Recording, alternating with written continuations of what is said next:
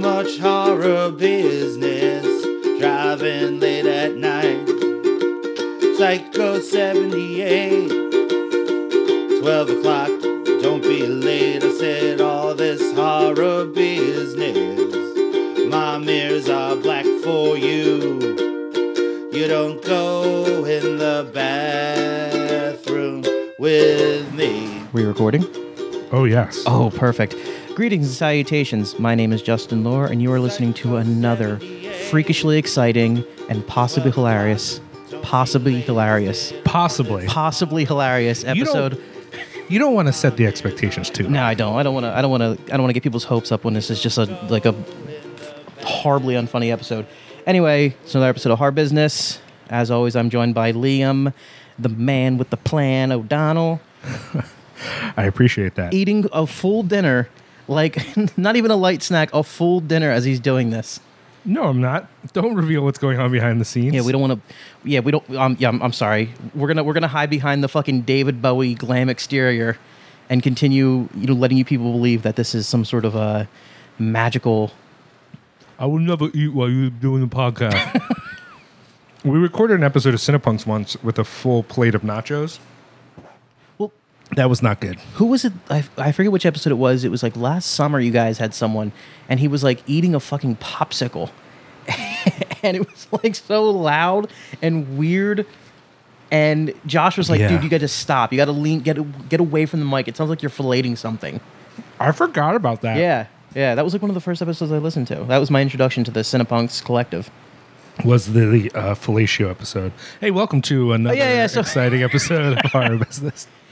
So, uh, yeah. Uh, What are we talking about? tonight we're going to be talking about ecological horror um and not i mean we chose i, I actually thought about doing something like uh the prophecy not the christopher walken film the uh monster movie the prophecy with the bear I've monster never, I've never seen it. oh it's so good um but that's always like one of the go-to ones whenever there's people like oh like eco horror they go to that so um i figured we could do uh we're going to be doing uh, Larry Fessenden's Last Winter and uh, Chud, which is directed by uh, Douglas Che- Douglas Cheek.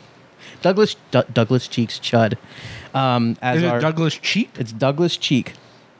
Directed Here's by Douglas Cheek. Here's my question: Did Douglas do any other movies? Uh, let me show you what Douglas Cheek. What else Douglas Cheek did?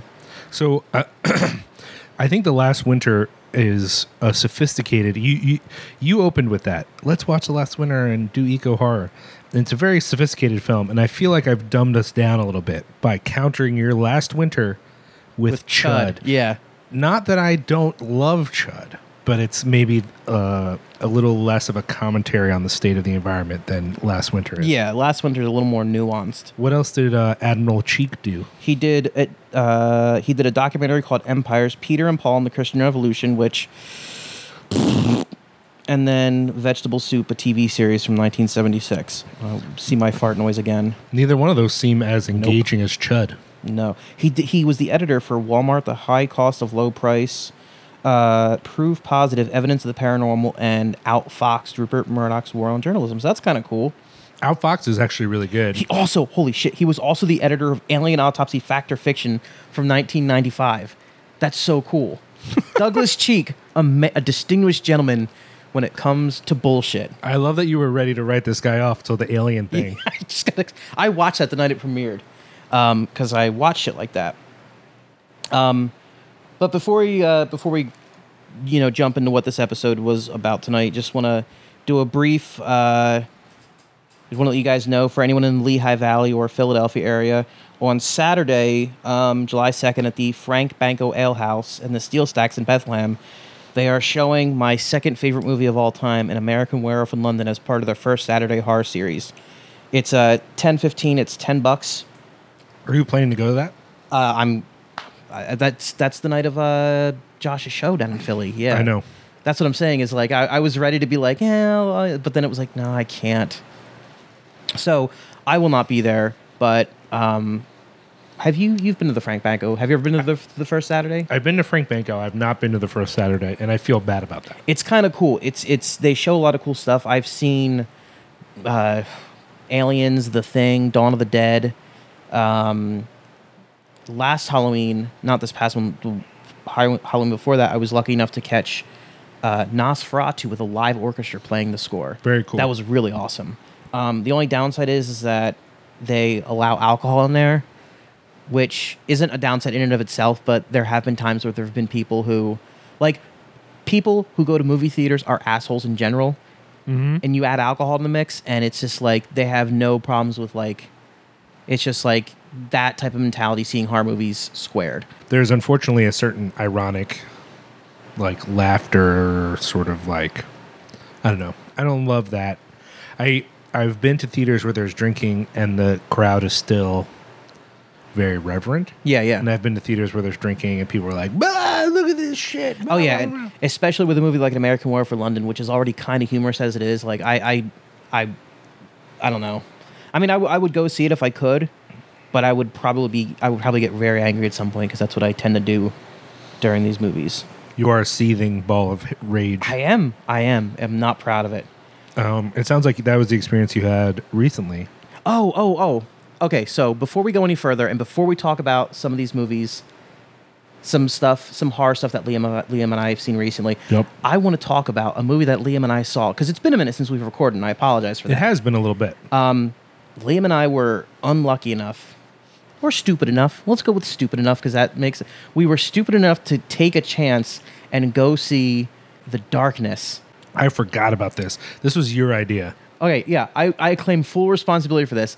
I don't know why I, I thought seeing this movie was a good idea. Okay, let's we'll, we'll put a few things out there. One, Kevin Bacon. Yeah, He doesn't sell a movie for me, but he's done some things he's I enjoy. done. I, I Stir of Echoes is a cool movie. Yeah. Uh, don't lie. Part of your desire was that this is the kid from Gotham. I do. I I admit that's a guilty pleasure. I do like uh, young Bruce Wayne, young naive Bruce Wayne. Mm-hmm. Um, and there was some imagery in the the trailer that honestly I was like, okay, that that could be that could be a good horror movie.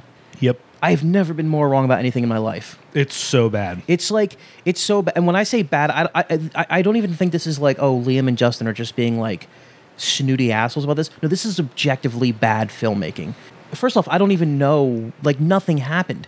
Like it was supposed to be a horror movie, but nothing scary happened. Well, I mean, it's a horror movie that plays off of two anxieties that I think we don't have. One is this deep anxiety about autism. And I don't say that to downplay autism. This is the sort of autism anxiety you have when you don't actually know anyone Yeah. who has autism. Like autism is just a specter in the and don't get me wrong. I'm concerned about autism. I'm concerned with why there's so many more autistic kids in America than there are in other countries. That's Yeah. weird. I'm sure that there's some environmental thing going on. I'm sure that and a movie that dealt with that would be different. This is a movie about the anxiety of raising an autistic child. Yeah.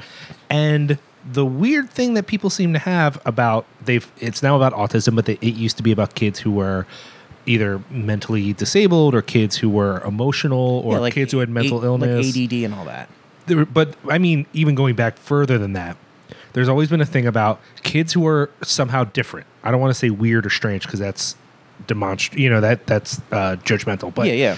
um, kids who had something unique about them were somehow closer to the other side. Yeah, and that, that's, a very medieval thing. Like, I mean, they Mhm. used they when people were like like the the mentally like they they would insane asylums like they would go there and be like, oh, these people are closer to God because they're the others they're they're pure and they're simpler and it's just like, uh, or you're just downplaying an actual problem and and you know So this movie takes that anxiety, which I, I think we both feel like is just a little too close to fucked up for me. Like I'm not saying like, you know, whatever. Uh, that matters to some people. They actually care about that. That's a thing that they feel like autistic kids, scary things happen around them, and I think that that is pretty fucking not cool. But whatever. I don't. I'm not here to judge. But it combines that with another thing that I also find bordering on the offensive, which is the anxiety around native peoples. Yeah. So it's like let's take the and not like in a sort of benign like Poltergeist has that a little bit, but it's so benign. It's like in the Indian burial, burial ground. Oh, okay. You know, it's sort of an underlying, but this movie takes it even more. There are vengeful, demonic Indian things. this was more offensive to me than. Do you remember last summer when we went and saw that double feature of the Howling and the Manitou? Yeah. and we were making jokes about how like culturally insensitive the Manitou was. The, Very. The Manitou is like fucking W.E.B. Du Bois compared to this shit. Well, eh, this is a common theme. I talked about this a little bit with Josh because this is why Josh hates exploitation movies, especially like exploitation movies that deal with race because whatever. But uh, some, I won't say all, but there are a chunk of offensive exploitation movies that still make sense to me because they mean well. Yeah. They they they're what they're trying to do is upset whiteness, and they're mostly failing. Yeah. And the thing about the Manitou is that even though the Manitou is very offensive, the people behind that movie were thinking, you know what, like. There's something going on more to the world. We think Native Americans and other Native peoples, indigenous peoples, let's say, were closer to that than we are. This is a movie basically about how Western spirituality and medicine is bullshit. Yeah, yeah. Now, in the course of doing that, because they aren't very racially sensitive, they do a lot of fucked up shit in that movie. Yeah. But nothing so bad that I'm like, oh, I hope these people have sicknesses. The problem with this movie, The Darkness, is that it's so cynical in its use. It just goes straight for the, yeah, well, indigenous peoples worship demony things. Yeah. And you don't believe in anything. Like, what's weird is in the absence of religion in our culture, the supernatural horror film has gone in these weird directions like this, where it's just like, oh, Native Americans, yeah, they just worshipped fucking demons. Yeah, hor- in- like horrible things that wiped out whole civilizations, and Yeah. you know, like yeah, that's that was a thing, right? I read that somewhere. yeah, It's so fucked up. It's so in this environment and with these tools and with the I don't know glut of indigenous and native peoples who are writers and are people of letters who could maybe punch up a script for you that was a little less offensive. It's so and again, it's not that I was like deeply offended. It's just it's a cheap move combined with another cheap move that the com- combination of those two things that were done so inartfully made me go, I think I might be a little offended by this movie. I mean, it, it was so like I mean, it, it was it was so like they were leaning so far in the direction of like the magical Negro. Yep. That like when there's like the wife who uh, there's the, the the wife in this movie at at some point they just you know they reveal that she's like an ex alcoholic, like it was so offensive that if Kevin Bacon had been like, well they're Native American spirits so we have fire water to scare them away and threw his wife's alcohol at them, I would have been like I I'm not surprised that they had chosen that at all. It were like or like a I don't know a polio blanket like something just horribly offensive and terrible. It was so even the you know of course it's a movie it becomes an exorcism movie because of course it does by the way a completely ineffectual exorcism. Any modern exorcism movie the point is always you're wasting your time you Yeah. know? so it's like an ineffectual exorcism. And of course they're like oh well you know we've got all this christianity stuff. Oh they're native spirits? We need something more powerful than jesus stuff. So they bring in people who don't speak English, so there's still that combined like we have to go to the exotic to com- to fight the exotic, mm-hmm. and there's the wise old woman whose granddaughter has to translate for, and and somehow they worked in the mystical Oriental when they brought in what's her face from um, Agents of Shield. Yep. Like the woman who explains it is like an Asian woman who's just like, well, when I was younger, our child had this sickness that no one could, and just like it's like. What the fuck? And then like Paul Reiser is in there somehow being more of an asshole than he was in Aliens. Like, it was just a shit show of a movie, and it, i was kind of mad at you that we went to see it yeah, I mean that that that that just like I mean I, I don't often take a state like there's a there's like a trend I see in like horror fans where they're like big budget horror movies are bullshit. I don't fucking mainstream horror. Modern horror is bullshit. And I'm always like, eh, I don't know. There's some good stuff out there. This was one of those movies I walked out of the theater like maybe those fucking idiots are right and maybe I'm the asshole for for having faith in like a big Hollywood horror movie.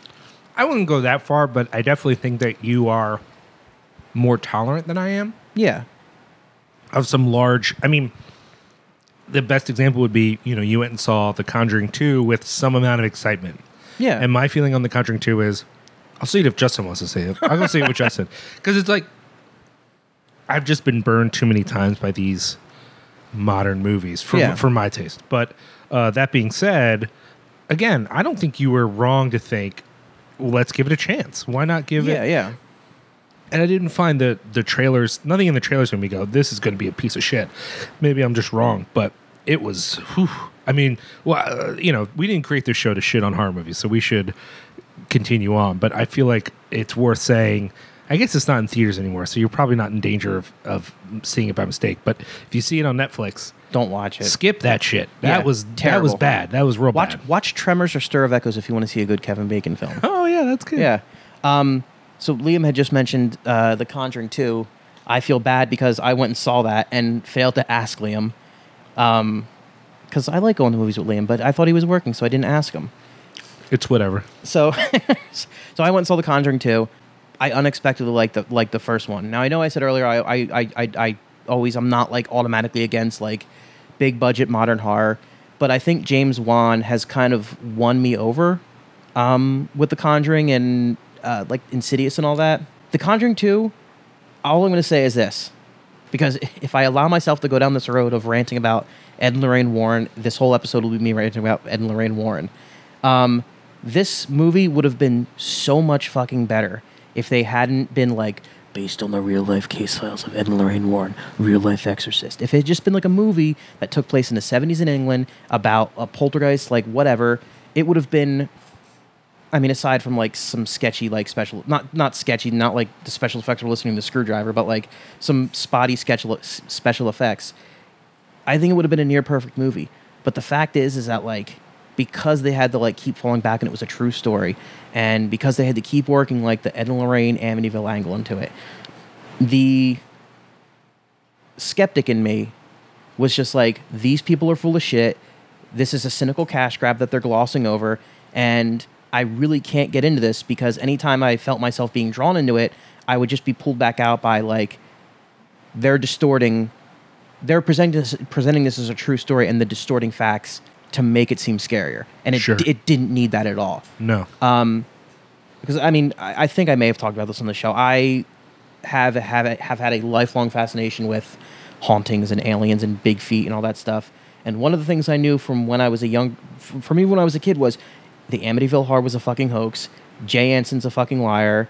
The Lutzes were, you know, they were part of a, a, a scam as, as part of the DeFeo trial. It's been they've revealed it, they admitted it, and Ed and Lorraine Warren, who are the people, the investigators, quote unquote, are charlatans of the worst kind. They're as bad as Sylvia Browne. And then when they made this movie about the Enfield paradi- Enfield par- uh, poltergeist, which is another widely debunked poltergeist, it was just like, okay, so they're just they're they're, they're doing it again, and so much shit in this movie was not even I'm not going to say made up, but like the main antagonist of the movie that wasn't a ghost was the researcher who in real life was like these girls are full of shit. They've trained in ventriloquism. This is all a hoax. She was like the bad guy. Like she was like the enemy in this movie. And I'm like sitting I was sitting in the movie theater and I actually probably said out loud like, "Oh god damn it, like what the fuck?" And and then a whole bunch of weird supernatural shit that totally didn't happen in real life happened. So, it's just one of those movies like they didn't need to make it like based on a true story. If it had just been like an an original ghost movie that was inspired by this, Well, it's. I mean, is Ed is dead, right? Is Lorraine still alive? Lorraine is still alive unfortunately. Her husband's dead. I think this is the thing. These are vanity. These are like vanity projects. It's like recently for Eric Roberts is the fucking man. One of my other podcasts. We watched a little movie called Sicilian Vampire. Uh, there's a guy from Toronto named Frank D'Angelo. He is a uh, I don't know soft drink mogul or something. Yeah, yeah. Whatever. Part of the uh, long line of Toronto uh, Italians, I guess. Yeah. And he makes these movies in which he's always the star, and he writes and directs them, and he gets real. I mean, this is a star-studded cast. Yeah. Who, who's on Eric Roberts obviously? Eric Roberts, uh, uh, Daryl Hannah Oh. plays his wife. Think of think of Italian Americans who appear in mob movies, and half of the people you're thinking of are in this movie. So the guy who gets hung up in Meat Locker and Goodfellas. Yeah. Joe Pesci. Joe Pesci's out of this Okay. movie. No, no, no. I, I don't have the I don't have it in front of me, and my brain is kind of like fried right now. But um, the point is, the what is so amazing about the movie is that usually a vanity project is not so obviously a vanity project. Yeah. But this movie, it's like hi the character he plays, a Sicilian man, which is code for mobster, who who gets turned into a vampire. Is so unlikable, and yet he's like the hero of the movie. But there's nothing heroic about him. But Yeah. it's, it's just about how cool Frank D'Angelo is to the point where Frank D'Angelo not only is he a filmmaker now and a uh, guy who's run a few companies, some well, some not well. He's kind of an accomplished singer. Yeah. So all the music on the soundtrack is him. And there's a random moment where this mob boss's underlings convince him to get on stage and fucking sing. He's just to sing And he's just like, no, guys, I don't want to. I don't want to. And then he gets up, and of course, it's him. Brings the house It's down. his thing, singing uh, covers because he sings cover. He's like a lounge singer. Yeah, yeah, yeah. So it's like, uh, I ain't got no buy, and it's like, and it's not like part of the song. They do a full musical number of him singing this song in the middle of this what's supposed to be a dark vampire film. And then when he gets out, he's like, I can't believe you guys made me do that. Yeah. So this is what I bring that up because that's what I actually think these fucking Conjuring movies are. It's like Ed and Lor- or Ed's dead. Lorraine Warren could just sell the rights to the story. Yeah. and anyone can make a movie. But she has control now, and she's using these movies to show how badass her work was and how great she was. It's so Have, did you? self-aggrandizing. And what's weird is I love The Conjuring. Like I love it. I think it's actually really good. Uh, um, I wouldn't put it up there like best movie of the year or anything like that, but for what it is, it's really well done. Yeah, yeah. It's it's. But it's still such a fucking wank fest about the Warrens, Yeah. and that like because she's still alive and because she has control of these things. I feel like that is the that's why these movies exist. Let's get a real ass director who's pretty good at what he does Yeah. to like basically create these puff movies about how awesome we And were. The, the sad thing is, is I I was like sitting there watching this movie, and it's the same with like The Conjuring. Like I'm like grinding my fucking teeth, like God damn it, Ed Warren from the grave, he's fucking haunting me. Like Patrick Wilson in those movies is so fucking likable. so- so is yeah. Vera for I can't Forbiglia is her last name. Yeah, you hate you hate swarthy whites. That's what this is about. I don't think Swar- is she a swarthy white? I don't know. I'm assuming it sounds like an Italian name or French, No, something but, like that. but even she's like she's like they're this incredibly likable couple, and you're like in real life, like did you see my Amityville Horror by any chance? no, oh my god where they actually have they actually show footage of what the warrens were actually like in real life like total like at one point it's like a for those of you unfamiliar it's like a documentary about one of the kids one of the lutz children from amityville um, who has grown up and because he lived his entire life as a fucking pawn in one of the biggest hoaxes in history he's fucked up a, enough in the head now where he thinks it all actually happened and uh, Lorraine Warren goes back there and they film. They just go through the house and they talk about what it was like for him growing up. And he lies a bunch and she lies a bunch. And then they show like archival footage of Ed Warren lying a bunch. And it's just this whole thing where at one point, like, I, I forget what comes out is like one of the crew members actually is just like says something like, I, it's something like, oh, you know, like, not you're full of shit, but he kind of says like i thought this was fake. And the dude goes into this like huge like are you an atheist? And the guy's like yeah but that's not important. He's like i knew it. It's people like you that allow stuff like this to mm-hmm. happen. And it's just like you know like the only time anything like that happens there's a scene in the conjuring in the second conjuring film where they're interviewing the ghost and you know he said you know, patrick wilson says why don't you go to heaven and the ghost says well i don't believe in that i don't believe in that and patrick wilson you know he plays the brave christian man well, just because you don't believe in it doesn't mean it's not real. And he holds up a cross and stuff happens. But it's like that's how the Warrens were in real life. They weren't these like compassionate crusaders to help people. They were like fucking charlatans out to make a buck. And they preyed upon people's uncertainties. And it's just disgusting that they've. I hate the fact that they've made two great movies. Well, three if you count Amityville, the Amityville Horror, because I like that movie even though it's nonsense. Um, on these like fucking assholes. And I wish Ed Warren was alive so I could wish him dead. Like, okay, that's a little dark, but it's true. He sucks. Fuck him. so continuing on. Enough with my hatred about the Warrens. Yeah, I saw a little movie called The Shallows. Ooh. Let's go ahead and get this out of the way. Apparently, people don't like Blake Lively very much. Yeah, uh, it, it, that's what a lot of people were saying that she was too weak to carry this movie. I wouldn't even say that. I would. I'm going back to her as a person. First off, I've heard a lot of negative feedback. Apparently, Blake Lively has said some sus, some sus things. I don't like sus things. Apparently, she said some things about people of color, Hmm. about uh, the trustworthiness of the police, uh, a couple of weird things about trans folks. Apparently, she's one of these uh, young white women who likes to open her mouth and put her foot directly in it. So when I was like, I saw All- the all- shallows, people were like, "Fucking Blake Lively." Let me just put this out there. I don't know who this woman is. Everyone's like, "Oh, she's on Gossip Girl." Do I look like I fucking Yeah, watch does Gossip Liam look Girl? like he watches Gossip Girl? I don't know who. I literally don't know who she is. And I will say this about the movie. Um, I think people also people are somewhat offended because there's a lot of the movies her butt, and just like shots of her on her surfboard. Even after she's attacked by the shark. I mean, spoiler alert, but you should know this. It's a movie about sharks where she's surfing. She gets bit by a shark. Yeah. and then she's just about how she's going to survive. And I will say, I, I don't think the movie, this makes the movie bad. I will say, there is some shots of her, like, as she's dealing with her massive shark wound, where I'm like, hey man, I'm less interested in her butt Yeah. and more interested in the fact that she's got a big bite on her leg. Like that's Yeah. what we should be focusing on. And it, you know, maybe they were trying to play down the gore or whatever, but they try to make her look kind of hot through the whole movie. And at some point, she's not hot. She got bit by a shark. She's barely surviving on a rock. I'm not sexualizing this moment. And if you are sexualizing this moment, There's something fucking horribly wrong with is you. your fucking Yeah. issue, man? Um, I think there's also some talk about the movie's racist, but I think that's stupid. Uh, at least I didn't see anything in it. But it doesn't matter. This is all I'm going to say. Look, if you're into B movies about sharks, it's a pretty okay B movie about. I mean, it's certainly better than most of the derivative. Better shark than was, movies. was was it was it better than uh, Open Water? Did you see. Open Water?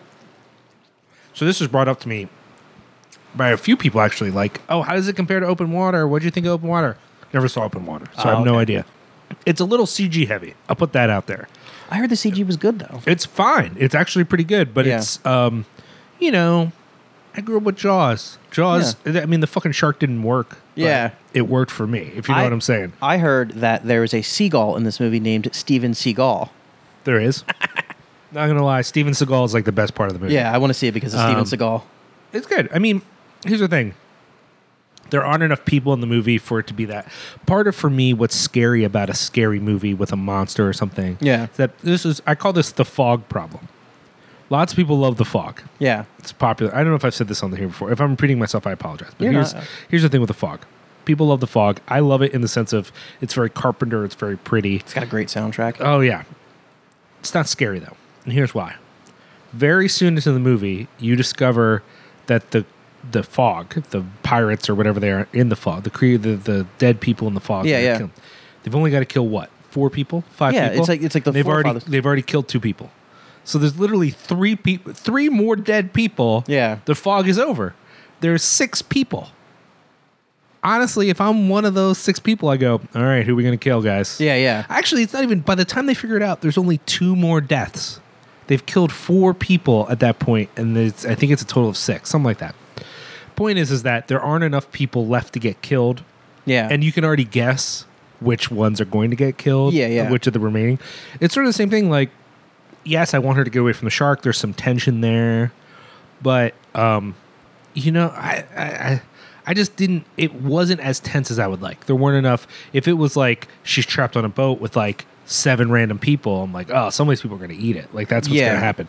And they, they work some. There's some other surfer. They work some stuff in eventually, and it, it there's a it ramps up the tension a little bit. I don't want to ruin it for anyone, but I will say this: the movie has the denouement. You know, like it has like the uh, climax and then a little bit of a denouement, and then like a, an extra end part that I guess is supposed to wrap the whole thing up in a package. Yeah. The extra end part is so fucking corny bullshit, corny ball corn. It almost ruined the whole movie for me.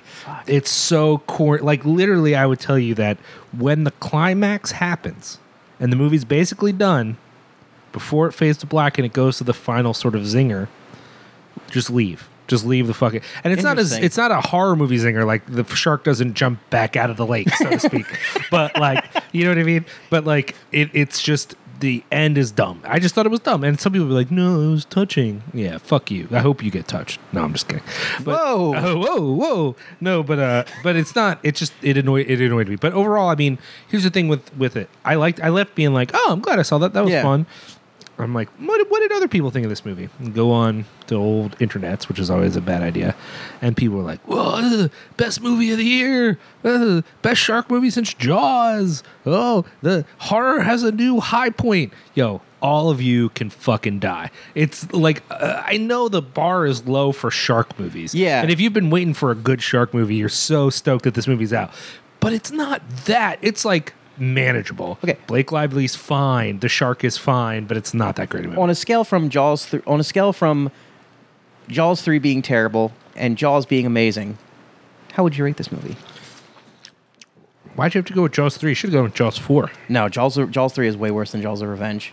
Really? Jaws of Revenge has fucking Mario Van Peebles speaking in a horrible Jamaican accent, and uh, the shark roars. I forgot about the roar. Yeah, Um, but I kind of like Jaws three because I got to see it in 3D. Okay, fair enough. But uh, well, let's put it this way: it's no Sharknado. You know, it's it's definitely good. It's definitely an enjoyable Okay. film. Sharknado. Fuck, fuck irony and fuck all that. Yeah, but but is it is it at the Jaws level? No, no, no. The tension's not high enough.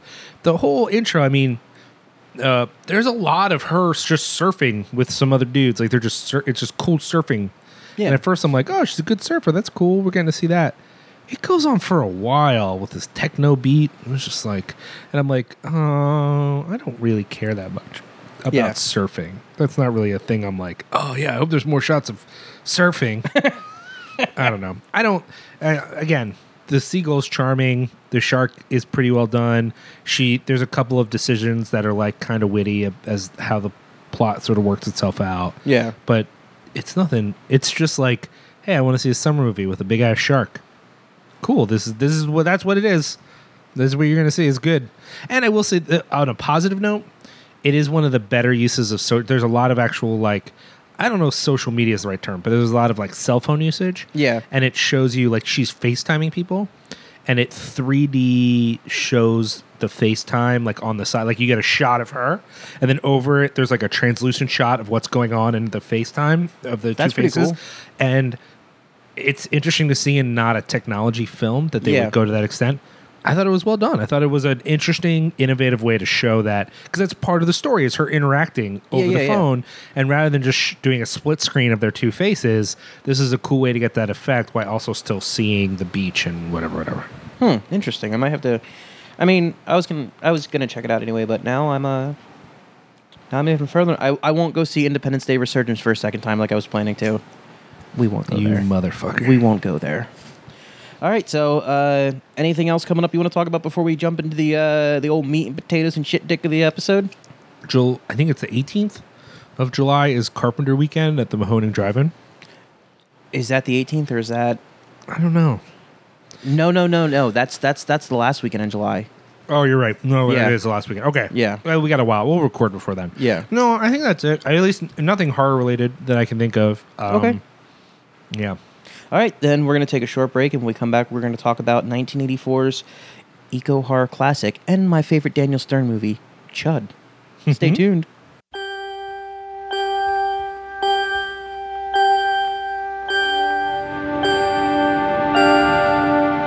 Beneath the city of New York are living catacombs, an endless maze of subterranean tunnels, unfit for anything human,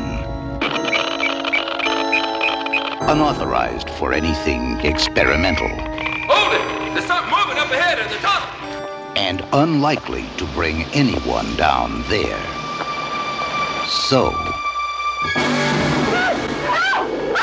they're coming up. Chud.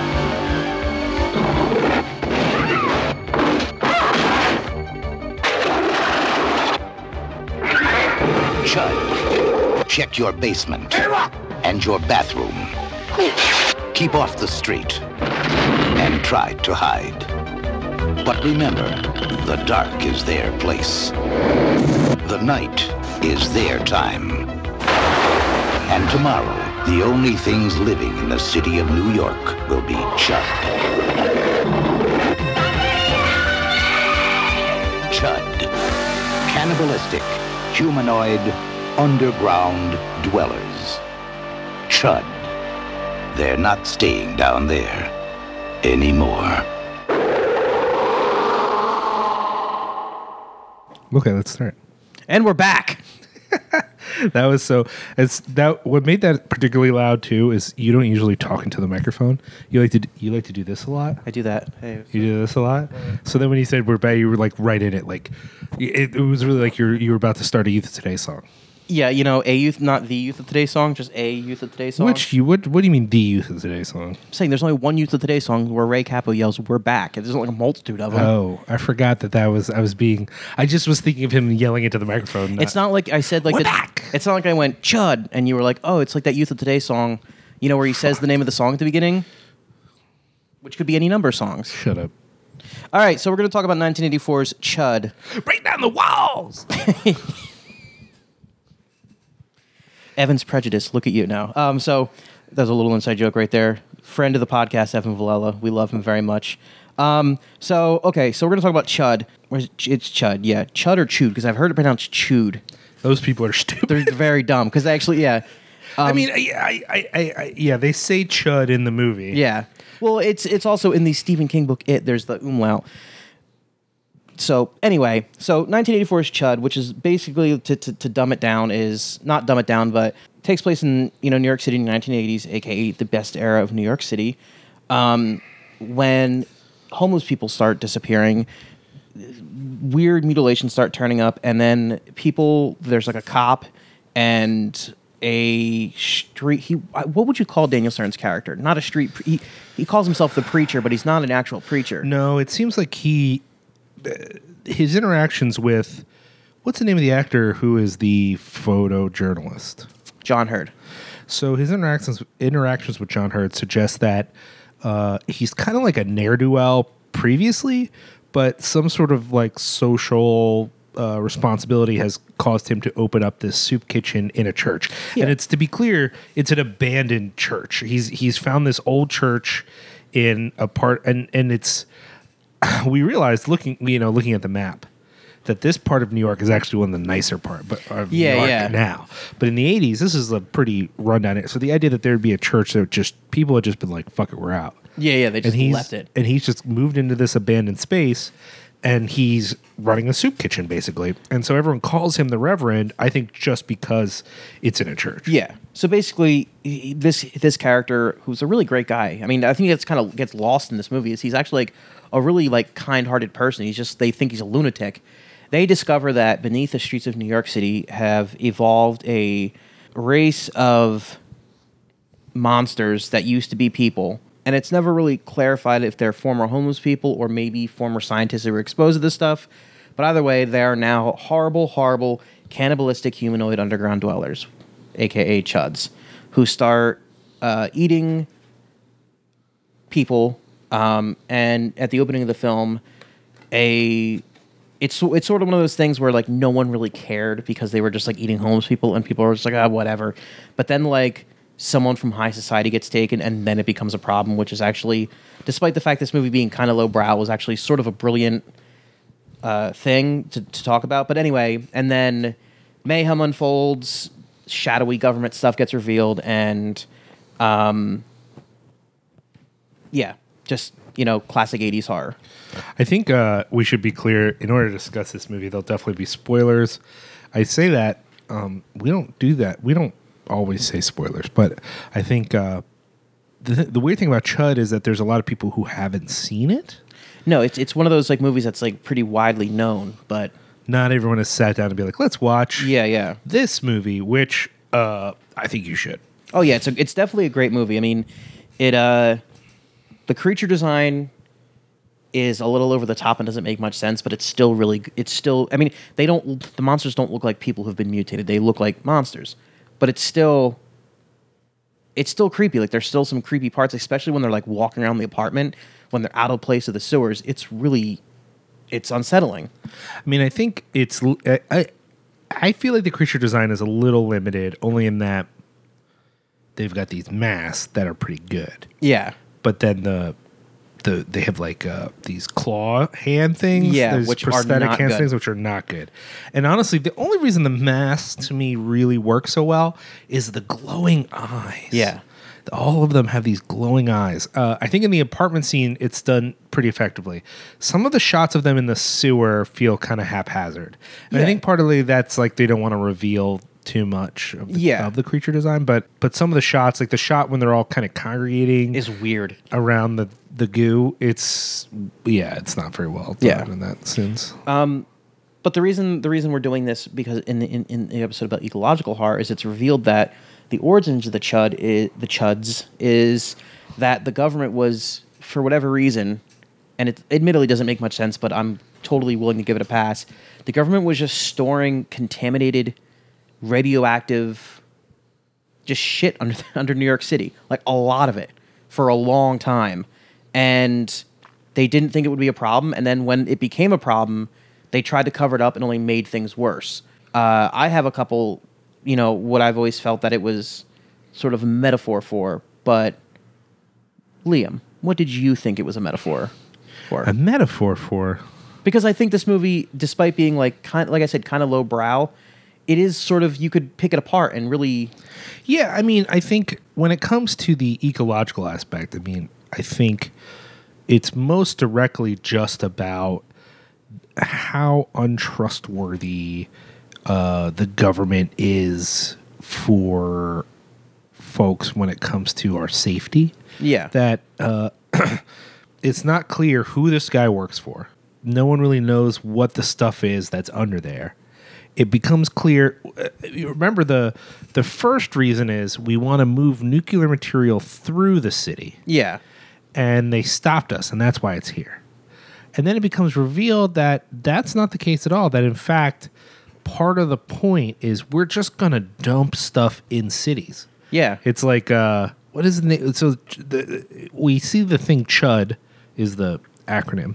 contaminated. the The acronym that, that that's usually come up with is the cannibalistic humanoid underground dwellers. But he uses that as a as a as a distraction from what it actually stands It's for. like contaminated, hazardous, urban disposal. urban disposal. Yeah, Yeah, and the idea being is that the government cares so few fucks about urban life yeah, that the place they choose to store and just get rid of some toxic gunk, which is becomes clear is not even nuclear waste. It's some other level of thing that Yeah. we don't know what it is. Yeah. They're, we're just going to put it under New York City. I mean, why not? Who Yeah. cares? And I think that, like as you said, oh, that's kind of ridiculous, but I don't know. I, I think what what it is a exaggeration of is a feeling of the reason things are so bad in the city. The reason thing reason that things are so and you know, by 83, 84, things are actually starting to pick up a little bit, but in popular culture, representation in media, that's not what you're going to get. Eh, All representations of New York in the 80s are like it's still a hellhole. You it's know, like it's the Ninja Turtles. You know, Yeah. there's like they're skateboarding all the time and like yeah. Yeah, and so there's you're still going to get that representation, even though if you talk to actual like urban development people, things were starting just starting to improve at that point. Yeah. but it doesn't matter. It's been over a decade of just decay, crime, um, just you know, and and that part of this, you know, it's set. Oh, they say in the movie what the corner, and I wanted to. I was like, oh, that's interesting. I want to go the street there. corner. Yeah, yeah. It's like Lehigh and something or Um, Lafayette. No, it's Lafayette and Maine or Lafayette and Maple or oh, they say it in the movie and I don't remember. But the point is, is that it's basically that part of if you're familiar with Manhattan, where it's like it's not quite the Lower East Side. It's like the Bowery area. Because they actually make a reference to when they find one of the bodies, like, ah, oh, are you sure it's not a Bowery bum? Yeah. Like- you remember that was a term too. Like, Yeah. we've talked a little bit about ages, eras.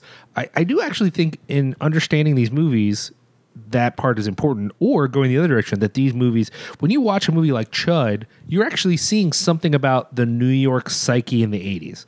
Like, okay, A, that anyone willing to help the poor is a crazy person Yeah, yeah, yeah. and they are probably right. They actually are probably right about how the world is, but it doesn't matter because who's going to listen to them? And that's that's the Daniel Stern character. That Daniel Stern is actually the hero in a lot of ways. He's the one positive character who like A is almost always everything he says, no matter how crazy it sounds, is right.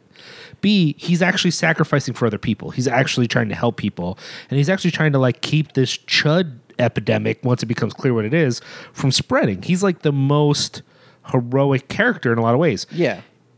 And yet every time he goes off on a rant and people don't take him seriously, even when you know he's right, some party is like, "Yeah, he is crazy, huh?" Yeah, like even when he's like he's he, I love the part where they're in like the um uh, the mayor's office or whatever and he's like talking about he's like no these guys know what's going on.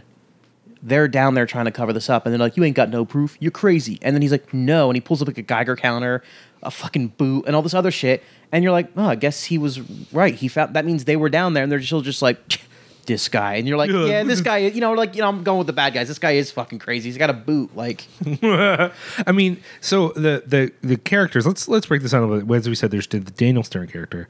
Then there's the police officer character who struck both of us as very familiar. Only when we looked him up, he hasn't been in that much yeah. stuff. I, I I thought he was in all this shit, and it was like, oh no, he's the he's the dad from fucking Star. He's Rico's dad from Starship Troopers. I mean, he's he's been in other stuff too. Look up his IMDb, but it's not that much. And what we found out is he actually co-wrote this movie, which Yeah, is kind of weird. But so there's a police officer. He's only getting involved because his wife is taken by the Yeah, Chuds. spoiler: his wife is the woman in the beginning, who her and her and the dog get. taken. Yeah, I think we're we're, we're going to be spoiling things. So that's just Yeah. how it's going to go. But yeah, we see this woman disappear who's walking a dog. I mean, she kind of seems like a caricature of a yuppie at this point. Yeah, uh, But- totally out of place. Like, Yeah, this, like what is like- she doing in this neighborhood? Yeah. But I mean, I guess that's New York, right? Is that like at that point people had started to move back into Manhattan, regardless of what it was like. Yeah. So anyway, she gets taken. And he's distraught. But it's really clear in the movie that he's only getting involved because of his wife Yeah, if it's at the point where it's like, oh, all of these homeless people are disappearing, no one cares. yeah. They and they. I think Daniel Stern's character like calls him out on this. Like, Yep. I put I you know I put the first missing report missing persons report in like like a month and a half ago. Why are you down here now? Right. And then And then this fancy woman disappeared. And then the other character is what is his what is the actor's name again? Uh, I believe John Heard. yeah, John Heard. He plays this uh, fashion photographer who has designs on being a real, for you know, a photojournalist. Yeah, yeah. And he's done this one feature on homelessness, and really he just went in down to the underground. Uh, and for those of you who don't know, the part of the premise of this movie that there are people who live underground. Yeah. and that the, this is who this chemicals are affecting. And then once the people become chuds, that's who's getting attacked and eaten and all this stuff. Um, I guess part of the thesis seems to be that people didn't know that that this guy does this photo expose of the people living underground, and it got him some attention because people didn't realize that that was a thing. Which, in case you're wondering, that's a thing. Yeah, Like- there actually is a massive labyrinth of tunnels. Yeah. and like And- a whole and- society of people under there. Yeah, and it's not just in New York, Philadelphia. I mean, I, it's not it, the tunnels in Philadelphia are not anywhere near the extent that are in New York. But there are folks who live down in the tunnels. That happens. So Yeah. um, that is just a reality. And so I think that um, that part is interesting. I've, I've definitely talked to people who are like, "It's so weird, all these people in the subway," and I'm like, "No, that's." That happens, and Yeah. they're down there.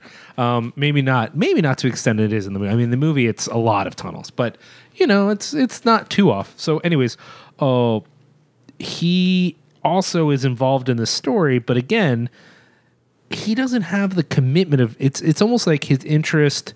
He takes. I mean, on the positive side, he treats these folks who are living in the tunnels like real people. Yeah. he doesn't uh disown them but he doesn't have the same passion for them that daniel stern's character No, does. he he definitely he doesn't disown them, and he he doesn't um he doesn't have like the disdain for them that most of the other characters do. But at the same time, he views them. I don't think he views them completely as actual people. They're more like something to be photographed. They're more Yeah. like subject of his art than not actual people. Yeah. and his intent is good, but it still comes down to the fact that it's like that's what they are at the end of the day to him is like they're they're not fully realized human beings they're something to be photographed So I don't think that this is a coincidence. I mean, we've got the police officer who only cares about the issues once it affects him personally. There's a self-interested documentarian journalist type who Yeah. cares about these issues as far as they will benefit his career. And then there's the one guy who actually cares enough to do something who is such a fucking wackadoo that nobody will take seriously. And then there's even the innocent bystander, which is the fashion slash photojournalist photographer's lady friend Yeah. who just gets caught up in the drama of it all. Yeah. And I think that though those are just useful moments in the story to move it forward, they're also kind of caricatures of what kind of could describe a lot of the people in New York and what they're going through. And then you have the true enemy, which is not the chuds. it's the fucking us government yeah, this guy who is just like, I don't know, there's some things, who knows, I don't know, whatever. this like, and like menacing scowling government bureaucrat who is just like i mean he doesn't even try to lie at some points he's just like like when when Daniel Stern presents him with the Geiger counter, it's like if you're not down there, how did this stuff get down there? And he's just like, oh well, like doesn't care at all, like Right. doesn't give a fuck that he's been caught lying, just doesn't give a shit. Like, yeah, he's kind of um, he's kind of a very. I think you. c- It's easy to downplay how nefarious of a character he is in the story. horrible, yeah. and that his whole thing. I mean, he's partly motivated by fear. He doesn't want to get caught. yeah, but uh, just this complete lack of concern for the entire city of New York. Let's let's be clear. So they decide, okay, there are creatures down there. Yeah. First, he tries to play off like we killed all the creatures. Then there's this slaughter. There's this uh, diner. If you've ever actually been on Lafayette Street, you know there's this like old school diner that's not like a hipster bar, but at the time it's just a normal diner. And the chuds are just come out of the sewer and go crazy and John murder Goodman, everyone. a young John Goodman, is one of the people. John Goodman is so good in Yeah. this one little bit. He's just being an asshole cop Yeah. hitting hitting on the waitress at this diner. Yeah. And then the chuds slaughter everyone. And it's only at that point that he's like the guy's like, All right, we got a plan. And they're gonna gas the chuds. Well, they didn't. They, they don't say they're going to gas them. They say use the gas. Now we don't know if they're talking about are they going to dump gasoline down there? Are they going to use nerve gas? It's just get the gas, and it's like, all right, like so. You, what are you going to blow them? Are you just going to you're going to blow up New York City basically to get like I mean, I think his intention is not that the gas would ignite, but the idea being is like, look, we've got gas lines. Yeah. They go through the tunnels. We just empty them into the tunnels, and then the gas will kill them off. And it's so. St- why we're gonna fill all the tunnels in Manhattan with a flammable gas. Yeah. And I'm sure that'll be fine. Yeah, I'm gonna hope that there. I mean, there can't be any sources of ignition down there. What are there subway trains with fucking sparks flying off of them? Like, NBD. yeah. And another another thing I love about that scene is like they show the diner. There's very clearly like a massacre, and I don't mean like like a like a gang fight. I mean like a fucking like werewolf massacre. There's blood everywhere. Like the windows are all broken out, and there's reporters at the scene, and you can see over their shoulders blood everywhere. And they're like, "Well, we still don't know if anyone was killed or what actually happened here." And then like no one's like, ta- and th- and they're just like the gov like th- this government agent guy is just like trying to shut down the media and failing miserably. And then the uh, disgruntled, or not? uh, Would you would you describe the cop as disgruntled? Like the main cop at that point, yeah, because his At wife that, is at that point, he is. He they they find his wife's head in Yeah. the river. Yeah. and I think at that point he goes from like just trying to figure this thing out, man, to like fuck everybody. Yeah, he shows up and he's like, "I'll tell those journalists what happened." And it's like, uh, do the journalists really need to be told the details at this point? I mean, there's a fucking diner with ripped up people right over there. Like, are they just not concerned unless it's like, you know, I, I don't know. It was just one of those like funny things. Like, are people this are people really this ignorant that they need to be told like, oh, I know what you're seeing. You think is horrible enough already. And but here's what makes it truly horrible. It's the chuds that are doing it. Like, and then of course the the somehow the, the U.S. government guy is like cowed into submission by uh, you know, he's afraid of people finding out what's going on. Like, you know, so they have to gas him and kill people, kill Daniel Stern. Basically, he doesn't die. That's not what happens. Daniel Stern lives. Everyone settle the fuck down. well, I mean, so if you think about it, it's a pretty tight plot. Like, not there's not much development. There's not like a there's not like a arc of action where it's like here's our various plans for dealing with the Yeah. chuds. It it's all just sort of like reaction to things. This happens and then that happens and then this and then oh my gosh, we got to get away because Yeah, we're yeah, down here with the chuds and the gas and there's gas chuds and you know what I mean. Like it's it's it, it's very much all of the real drama and acting. There's a lot of chud driven action in this movie. Well, but I, a lot of the actions actually comes because of the government guy. The chuds are there because of what Yeah. he's doing. Uh, they are scrambling around trying to prove what's happening because of him. The they decide to go down and check out in the sewer, and then the people who are investigating are attacked by chuds. You Mm-hmm. know, and that's actually kind of a. Although, side note. Why do the police have flamethrowers in that scene? That's the I one didn't- thing I, didn't, don't I didn't, I understand. didn't, I, I didn't get that. It was just like the cops have actual, the New York City cops have actual weapons they could have sent down there, like flamethrowers. Again, it's a sewer. It's it's it, it's sort of just like the sewer's full of flammable shit, and you're gonna send them down there with weapons that'll kill them almost as certainly as, as it'll kill the chuds. It was reminiscent of the scene in Aliens where they have to, you know, they're in the heat exchange thing and they can't, and then, but they're complete with the cameras. I think the flamethrower thing would make sense if we had established that the Chuds were invulnerable to bullets, And they were afraid of fire. Yeah. and yeah, and that they were afraid of, and instead, I mean, even the gas thing is so half baked. Yeah. mean, uh, uh, let, let's let's put this out here. Chud is not necessarily the most well written and executed film. No, ever. because they use flamethrowers. They send these cops with flamethrowers down there while they're denying there's anything down there. right. So you know, it's just like there's nothing down there, but here, take a flamethrower. No, no, no. That was because of the police officer. He, the government guy, just set down a camera crew.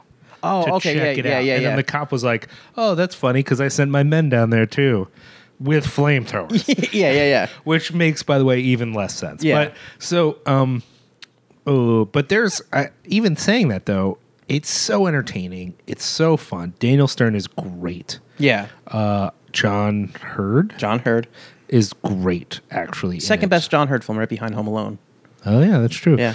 how many home alone people are in this movie two, Two. three Uh, unless Rico's dad was also in Home Alone, which I. i think there's three home alone people in the movie Who else from Home Alone? i don't remember but i Oh yeah, said- Macaulay, Macaulay Culkin has a brief. He sees a chud and he slaps his face and screams. i hate you so much no i really do think there's Oh no! another- Okay, the guy who played Uncle Frank looked out the window when he saw a chud. He goes, "Look what you did, you little jerk!" And the chud hangs its head and goes back down into the sewer.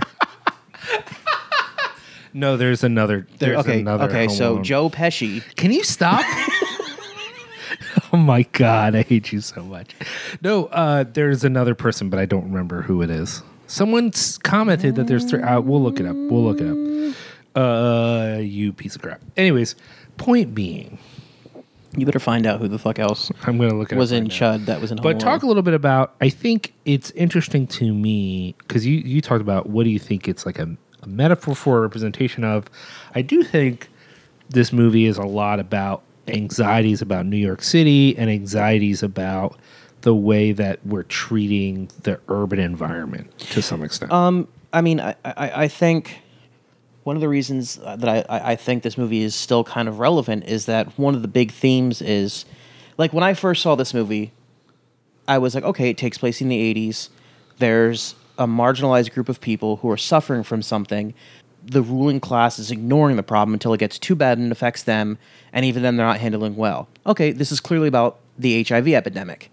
But which it you know which it still you know it, it could be you know you, you could definitely see parallels in that but the way i look at it now and it's like this is like every single ecological crisis that has happened for as long as i can remember when it comes to the way the us government handles it like there's something very clearly wrong they try to you know half-ass you know covered or not covered up but they they they handle it poorly they downplay its significance and then when it comes out that it's actually much worse than they originally thought, it's like, okay, well, you know, what do you want us to do about it? And they still can, they still brush it off as like it's not a big deal. You know, li- li- like I said, I I, I think uh, the the theme of this movie is essentially, uh, you know, anxiety of, I don't want to say rich white people, but yeah, of there being a problem and them not caring until it actually starts to affect them, and then even then, even then, not really admitting there's a there, there's a problem. yeah, I mean, there's the. Um, oh, IMDb says three actors, but it doesn't say who they are. Motherfucker. This film features a total of three actors who would later go on to play roles in Home Alone in the Home Alone series. Hmm, I'm gonna have to look and see. So I think there's this anxiety about people. There's a there's an underlying issue, and no one's gonna deal with it until they're breaking out of the sewer and, and murdering everyone. Yeah, I mean, this is also the time when Ronald Reagan was letting people out of, you know, mental facilities left and right. And, you know, these people were, you know, gravi- they had nowhere else to go, so they were gravitating towards these desolate urban environments. And it's, I figured it out. who is it? Christopher Curry, who plays the police officer, he was not in Home Alone. He was in Home Alone three. That doesn't count. That doesn't count. Whatever, but he's the, fuck the about it. the Home Alone series. That is not who you were. There's no way you saw this movie. were like, that's the guy from Home Alone 3. Shut the fuck up. You don't know what I was thinking. no, but yeah, I mean that uh, that feeling of we're we're not going to deal directly with the issue. We're not going to acknowledge it. But I think also there was a general feeling that the city wasn't safe. I mean, even before the chuds, all the opening shots are of trash, of people Graffiti. living outside, of graffiti, of nefarious types. Um, that's all going on there. But then, even when they humanized to a small extent, they don't really go out of the way the way they should. A lot of the folks who are homeless in the film are crazy people. But characters are crazy people too. Not Yeah. even like not even like legit like like they they took like a actor and they were like, "Hey, we know you've never interacted with someone who's homeless, but uh act crazy." And just then, be crazy. That'll Yeah. work. But I, even saying that though, it's still a more human portrayal in some ways. The the movie's at least willing to acknowledge that these folks are ignored, that no one cares about them, that Yeah. no one cares about their lives, that they've been disappearing for months. Yeah. and I think that that actually, you know, one of the logical flaws in the movie at first is, well, how are there all of a sudden all these fucking chuds? But if you really think about the movie, the movie doesn't spell it out for you. But if you really think about it, oh, actually, they've been storing this these chemicals down there not for a year, but for years. And that- that's- people have been disappearing for a while. That's another thing. It's I always kind of assumed it was like the chuds had gone through like their easy food source and they were coming up to the surface now, and that's why quote Right. unquote normal people were starting to d- disappear. And not only is it you know a whole thing of like the police and low level like average citizens not caring because it wasn't affecting them, the U.S. fucking government from the start was like just dump this shit down there. It doesn't. They're just homeless people. It doesn't matter. and and keeping in mind this is in Reagan's America, so I I don't. This feels like a caricature to us. Yeah, yeah, yeah. It's not i don't actually think it's a caricature it's not that that the makers of the film are like there's literally toxic waste Yeah. under new york I don't think Douglas Cheek was looking was setting out to make a uh, like a very politically charged film, but I think it could be seen as one. it's it's or or to put it to say like basically that it exposes something that people are feeling that if you had said you know, uh, Reagan, he'd probably just throw a bunch of shit under the city. Yeah. It's like, yeah, yeah, he probably course why the fuck would. wouldn't he? Yeah, yeah, yeah. Um, so some of that's going on. I think as far as it relates to the idea of eco terror specifically, you know, it's not as poignant as last winter, which we're going to get to, but I, I do think it represents this idea that we could easily ignore a problem until it was an issue. Yeah. That that that the environment and what we do to the natural world is something that we could literally just sort of like shrug off, not really care about until it's a problem. Now, granted, it's not an apocalyptic thing, you know. Not in Chud anyway. Yeah, like, or that's what I'm saying for Chuds. Yeah. For for the movie Chud and the Chuds themselves, they're an issue, but um, it's not like an end of the world level event the way other movies might be. But I think the basic anxiety is there that we just don't give a fuck, and that's why this is going to happen. It's not going to happen. No one's out to end the environment. They just don't care. And it's not even like an irreversible thing, like an unfixable thing. It's just people don't give it like again, the US government just like dumped it there. They didn't have to. Like Nope. they did they really have to dump this shit in New York fucking city of all places. And and it was just like that's where the problem comes from. Like some such a simple thing that could be taken care of and it just like was like uh, whatever, who gives a shit. And now dogs are being pulled in the manhole covers, men are being devoured alive in front of their grandchildren, and John Goodman is being slaughtered while flirting with a waitress. and they're coming up through our basements. I Yeah. mean, there's also this feeling in New York that you are never. Yeah, the, the movie officer represents this feeling of New York. Like, if you notice, there's no safe spaces. No. Every building is connected to the underground. The And chuds can get you wherever. yeah, and the chuds are almost like a physical manifestation of all the gritty, gross shit about New York. And if you're just ignoring it, it's going to get you. Like you're walking around. You, it's 1984. You're going to I don't know Studio 54 or some Yeah. bullshit. You're like you're basically pretending like Manhattan is a is the home of glitz and glamour. And meanwhile, there's all this grimy bullshit just under Everywhere. You, just just underneath you. And if you don't pay attention, it's going to come up. Break into your shitty fucking Soho apartment, Yeah. and then some shit's gonna go down. You Yeah. know, like It, yeah, I mean, it, it it really is like, I mean, uh, that's just, yeah, it's just nothing. It, that that's all I can really say about that is the the the, the, the chuds. so. Uh, I think uh, this is definitely eco horror. I think, uh, or eco terror, or whatever you want to say. Uh, I'd say it's more horror because there's there's very little. uh They don't leave much to the imagination. In No, the world, that's in the true. world of the chuds. That's true. Um, if you like this sort of campy '80s, basically monster movie. I mean, it's a monster movie in a way that uh, it feels like was kind of over in some ways by 1984. Oh yeah, this but is it's like a classic monster movie in some sense. this you is know? th- this is definitely like in the same vein, like '80s vein as like Piranha or Yeah. um, like a you know Killer Clowns from Outer Space. Like, I mean, message aside, it's definitely got the. Uh, I mean, it's got all the classic tropes of a great monster movie. Like, Yep. there's something coming from below. Uh, you know, they used to be us, and now there's something that's not us. Um, so yeah, I mean, eh, like any any, any political subtext aside, it, it's definitely like I would say it's one of the, the great monster movies of the of, of the '80s. Like, Yeah.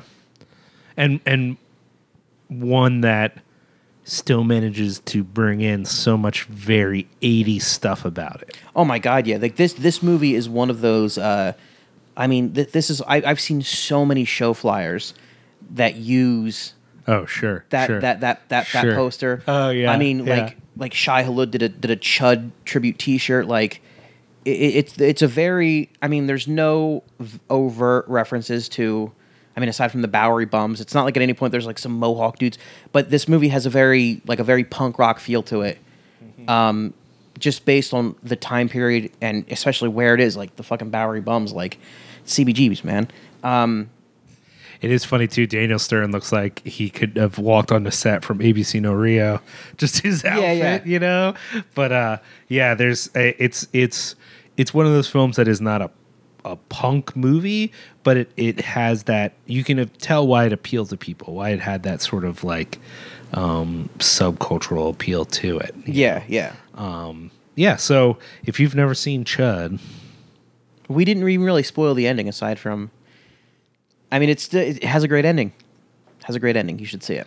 you should have seen Chud by now. Yeah, if you haven't seen it, just fucking. Ugh. What's your fucking issue, man? Yeah, cease posing and see this fucking movie. Yeah. All right. So, are we? We're, uh, anything else to say about the Chuds? Don't see Bud the Chud. Don't see Bud the Chud. I you know, so here's the thing. I haven't seen the sequel since I was a Well, kid. Do you know what the sequel originally was? no. The sequel was originally the first draft of Return of the Living Dead 3. Oh god. and then they decided to make it a Chud sequel. That's why if you look up images for Bud the Chud, or for Chud 2, Bud the Chud, they're no fucking Chuds. Bud the Chud is just like a fucking zombie. And they're like, no, he's a Chud. And then Brian Yuzna made the glorious abomination that is Return of the Living Dead 3. That was, you know, actually the movie that turned into that. But yeah, Bud the Chud, the Chud 2, Bud the Chud, was originally supposed to be Return of the Living Dead 3. I, I'm not gonna lie. Everything you're saying makes me want to watch it. No, I know. Like it, it's definitely like it, it it definitely like. I mean, I kind of want to see it too, uh, but it's it's not from everything I've read. It- it's not nearly as good as uh, the first one. All right. So Justin says see Chud, but not Bud. Yeah, avoid avoid Bud. All right. So we'll take a quick break. Yeah, and Be we'll be back back to talk talk about the last winter. The last winter.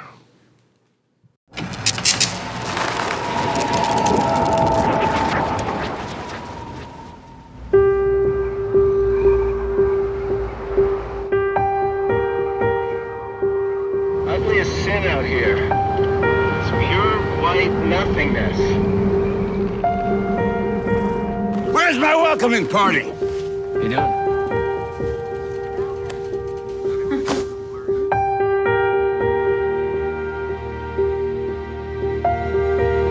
We need to talk, you and me. We don't need the others. I'm not gonna sign something just because you need me to. That's the wrong answer. The world we grew up in is changed forever. There is no way home.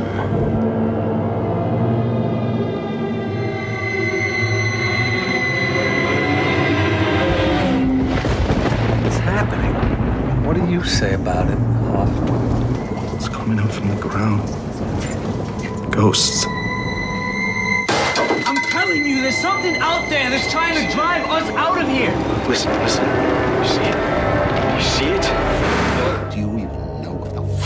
Talking about? I need evidence.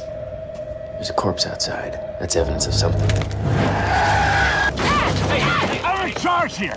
Pat it, I'm out of here.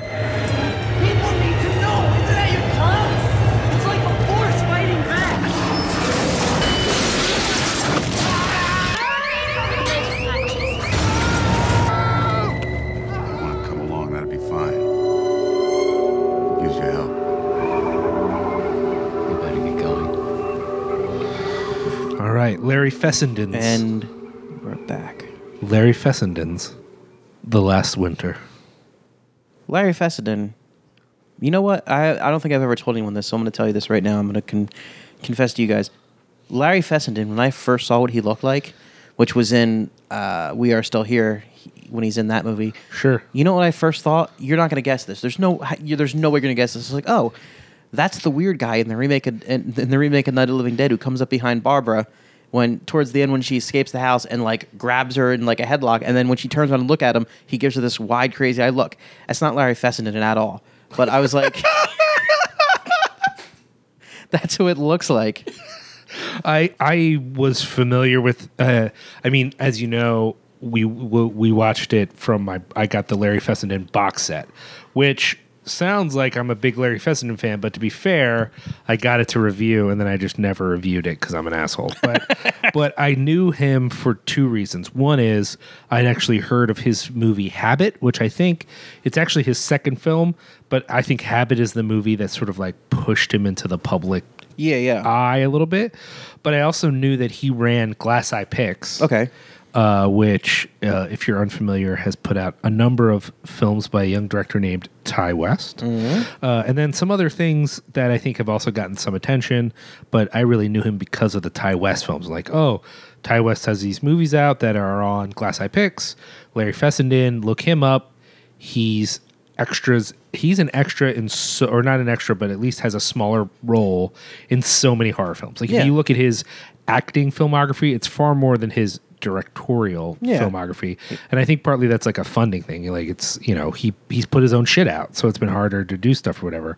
Um, if because of the box set, I was able to see some older Glass Eye Pick stuff, and really he started uh, out as like an avant-garde video guy. Like they had like a thing where they would do performances and videotape it and show that stuff. So uh, he directing really came years after him already creating content that was more strange and interesting in its own thing. I, I kind of want to see some of that just because I I, I uh, this is the only movie, only movie of his that he's directed I've ever seen. oh, well, you can just borrow the box. Oh, right, you That's don't right. have a Blu-ray player. I player. live. I, I was born in 1572. 1572 on a small hill in New York. and I have a DVD player. I don't have a Blu-ray player. Oh my god! But- what I want to know about that though is um, where do you find plugs that you can plug a DVD player into? Because isn't it? It's uh, the old. It's an archaic technology. Yeah, yeah, yeah. My whole house is a tribute to the past. It's a step above steampunk. Well, I was gonna say the only my only problem with your house is all the coal. Yeah. I just get so frustrated. So much coal everywhere. Yeah, it's insane. Like there's just shoveling. We have a small child in the basement to keep us warm in those winter months when the sun goes away. Well, that's just fashionable. That's not. Yeah. Um, what's weird about what's we- uh, actually before I go on about Talk- talk about, a little bit about ab- how I found this movie. Um, what this movie is about is um, there's a oil drilling project up in Alaska, which there you go, never goes well for anyone in movies or real life. Um, and there's a cons- like Ron Perlman comes back from somewhere. He's the head of this this this drilling company, and The team. He's the head of team, the head, head of the team. Yeah. Yeah. they're having a problem bringing these rigs in because the weather has been not too warm, too unstable. The the the temperatures have been fluctuating too crazily for the ice to, to freeze solid enough to be for the, for them to drive the ice roads. Which an ice road, if you're familiar with the hit television series Ice Road Truckers, is how they get around up there. So the there's like the conflict. Most of the conflict, the inter between actual people is there's like Ron Perlman, and then there's his like ex girlfriend, I think, and then other people, and there's a guy from, I guess it's the EPA. No, he's like an. in- I get the feeling he's an independent uh, scientist. He considers himself. He considers that he's working for The people, Um, he says the the people. yeah the government, but he's let go by the company. Yeah. But he, there's this guy there who's there to make sure that they're only up and up and they're doing everything that they should be. Uh, some creepy shit happens. Um, one of the characters begins deteriorating mentally. He starts talking about things that, uh, you know. Oh, also in the very beginning, there's a montage where they talk about, and then they never explain why the, the first drilling thing was abandoned. I guess 20 years before this movie took place, there was a drilling project and then it was just abandoned, and all that's left is this. There's this pipe out in the middle of nowhere, with, like a white box over it, and um, this character starts like having these like I guess hallucinations, and he starts talking about oh you know what's down there is coming up, it's rising, and you know we're pulling this out of the ground, and it's coming up to meet us, and this that the other thing, and um, some you know horrific supernatural shit goes down, and blah blah blah blah blah, and you know we all pay for our collective hubris of fucking with Mother Nature.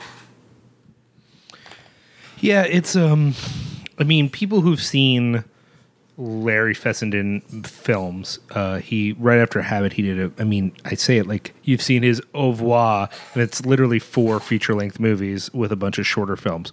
But one of his movies, which was not very successful, both uh, monetarily but also artistically, is a movie called The Wendigo. Um, and he God, I forgot he did that movie. and he that comes from an obsession. He's obsessed with Wendigo myths and the Wendigo in general. They and- talk about the Wendigo at some point in this movie. well, so they? what what happens after he made the Wendigo? There was a lot of talk. There were a lot of people who liked the idea of the Wendigo didn't like the Wendigo. Yeah. if that makes sense. And a lot of that had to do with funding. He only had so much money to make that movie, and he had to reshoot half the movie because the special effects they were using didn't work. They had a full giant Wendigo suit yeah, that they thought looked really cool. And then when it came to editing the movie, they realized the Wendigo suit looked stupid. And so then they had to go back and reshoot all the Wendigo scenes with more interpretive stuff. So the movie was shot over a few months and then a, and then e- over editing they realized that sucked and they had to go back the next year for the winter and oh, reshoot. Oh, man, that sucks. So it they ate up a lot of the funding and so the movie's a mess. It, it and it has some great performances in it actually by some great actors. Still a mess. Just a just a you know disaster of a film. But uh, he's always been interested in the Wendigo since then. There was uh, options for a while for a Wendigo cartoon. They actually were almost made a Wendigo cartoon where the spirit of the Wendigo would go around and like uh, hurt and torture people, or not like super violently, but would basically attack polluters. And the Wendigo would get its revenge on polluters all across the world, which kind of works, except for the Wendigo is very much eh, a winter spirit. I mean, it's from Canada, and not at all about pollution. well, the idea is that the Wendigo would be the spirit of the ancestors, and so the ancestors Oh, are yes. mad Oh, at okay. the white people basically for polluting. More, And- more, more of what we talked about at the beginning of this episode. More white people anxiety nonsense. Sure, sure, sure. But I think in I think in the last winter, it actually kind of works. That okay, well, here are these spirits rising up. Um, the film allows for outside of the special effects. The film allows for anything could be happening. People could just be going crazy. Yeah. it could just be some weird environmental thing, whatever. Then they add the special effects, and it's really clear that these are just Wendigos. Yeah, that Wen- are Wendigai? Wendigai Wendigai. that are like murdering whatever. But uh, I do want to go a little bit back and talk about some of the people that are in this movie because you're just like some guy, some girl. Uh, let's be clear here.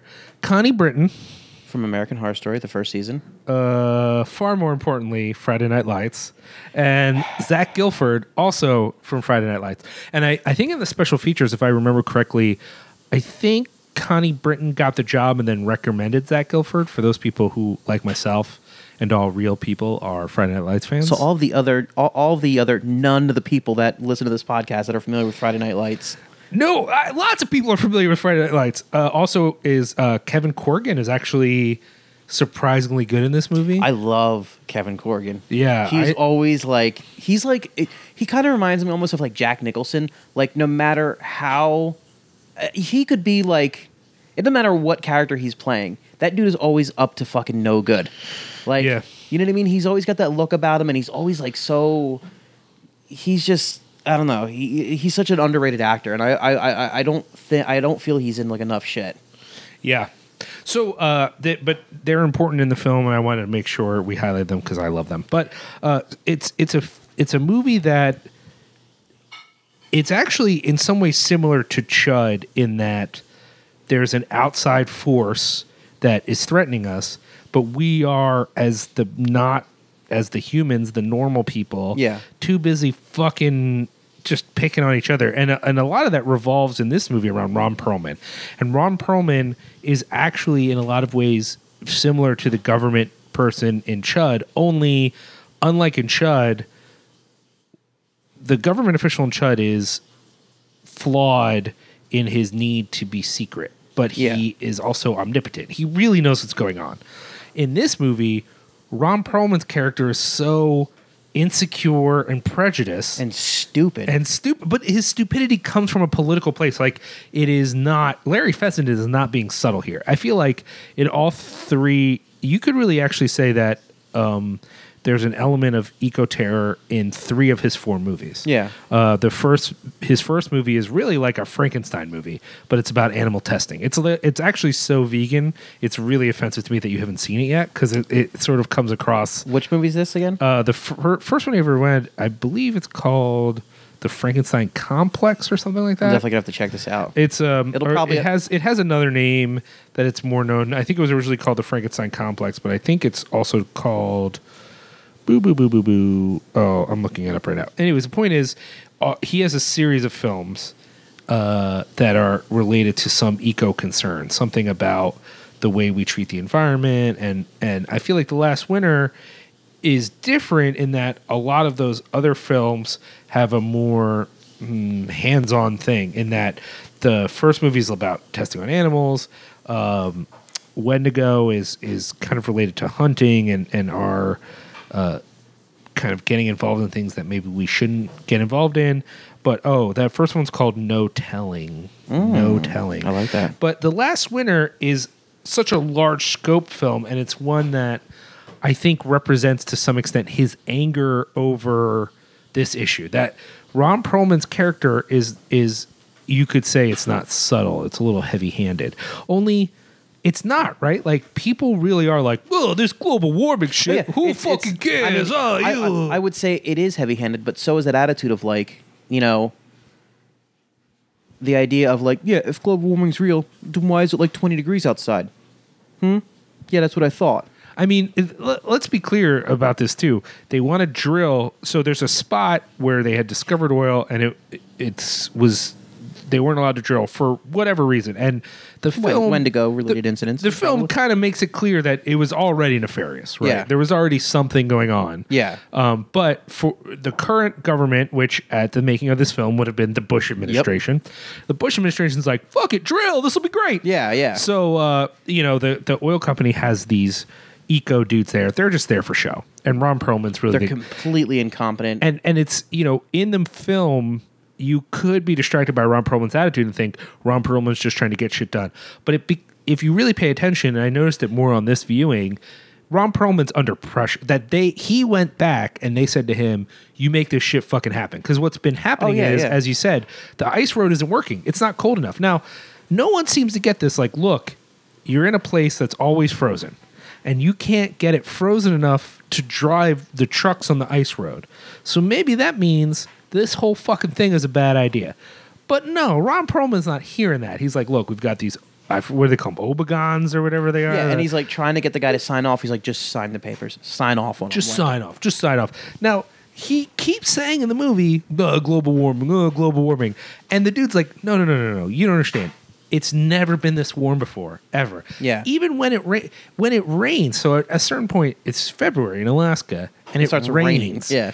And the native folks in the movie, there's two characters who uh, I think are are well, they're into it. They're into it. Yeah. they're into it. No, they're they're Inuit. God damn it. I know. Uh, they're they're they're Inuit, and one is particularly traditional, and the other one is more of a materialist. Uh, you know, so the there's a female character, and she's very like, oh, the spirits and the ancient ways, and then the guy's like, eh, whatever, I don't care about that. Yeah. I'm not into that. That seems stupid. When it rains, both of these characters are like, fuck. Yeah. What the fuck is going on? Why is it raining right now? And not like, why is it raining? It's so weird, but like, This this is- is, wrong. This Yeah. is literally This is against the right. will of fucking nature. Like, Yeah. And so I think in that sense, um, the film is very. If you're willing to buy into how dramatic these issues are, the film is actually very dramatic. But if you're not thinking about how important in the long run global warming is for everything, it's kind of a slow movie. It's kind of a movie that doesn't have a lot yeah, going it, on. it, it definitely. Um, you had touched upon before how Wendigo uh, suffered from they kind of sort of ran out of money, and as much as I like this movie, this movie kind of feels like at some points especially when it's like some of the special effects, like, um, not like the, the the special effects that got like really hokey, where it was sort of like, like okay, if a character sees something monstrous, there are ways to dis- there are ways to show that they are seeing something something monstrous that don't actually show them seeing something monstrous. Like Steven Spielberg did Jaws, it barely showed the shark, but you knew there was something there. Um, this movie, at times, it was kind of interesting, especially spoiler when the um, I think his name is Max. He's the kid that like gets the camera. There's a scene where th this one character Maxwell, who's like he's like deteriorating because he is just falling apart because there's something out there that's like haunting him. In the middle of the night, he just completely naked walks out into the tundra with his camera, and he keeps repeating the phrase, "Did you see it?" And because he is seeing something out there, and then he turns the camera towards his face, and it's kind of Blair Witchy, but it still works. And there's the last thing you see is something rushing over his shoulder. And I remember the first time I watched this movie, I was like, "Holy fuck, that was really creepy." I hope they don't show what you see. I ho- I hope they don't show what that was. I really hope they never. Exp- I hope it's just like this thing that was out there, and then like at the end they show the the Wendigos walking around and attacking people, and it's like they didn't really need to. I I feel like if they really put the time into it, they could have explained all that going on without actually showing the really subpar CGI. And also, I think I think though the just a note on that because I have watched special features. I don't think they knew it was subpar i think this movie for Fessenden, at least at the time, is like we finally have the money to do my vision, Yeah. my CGI vision. Yeah. and in retrospect, it looks hokey. It looks but I really think at the time. For what Glass Eye Pix was doing, this was their highest budget movie they'd ever done. They never had star talent like Ron Perlman.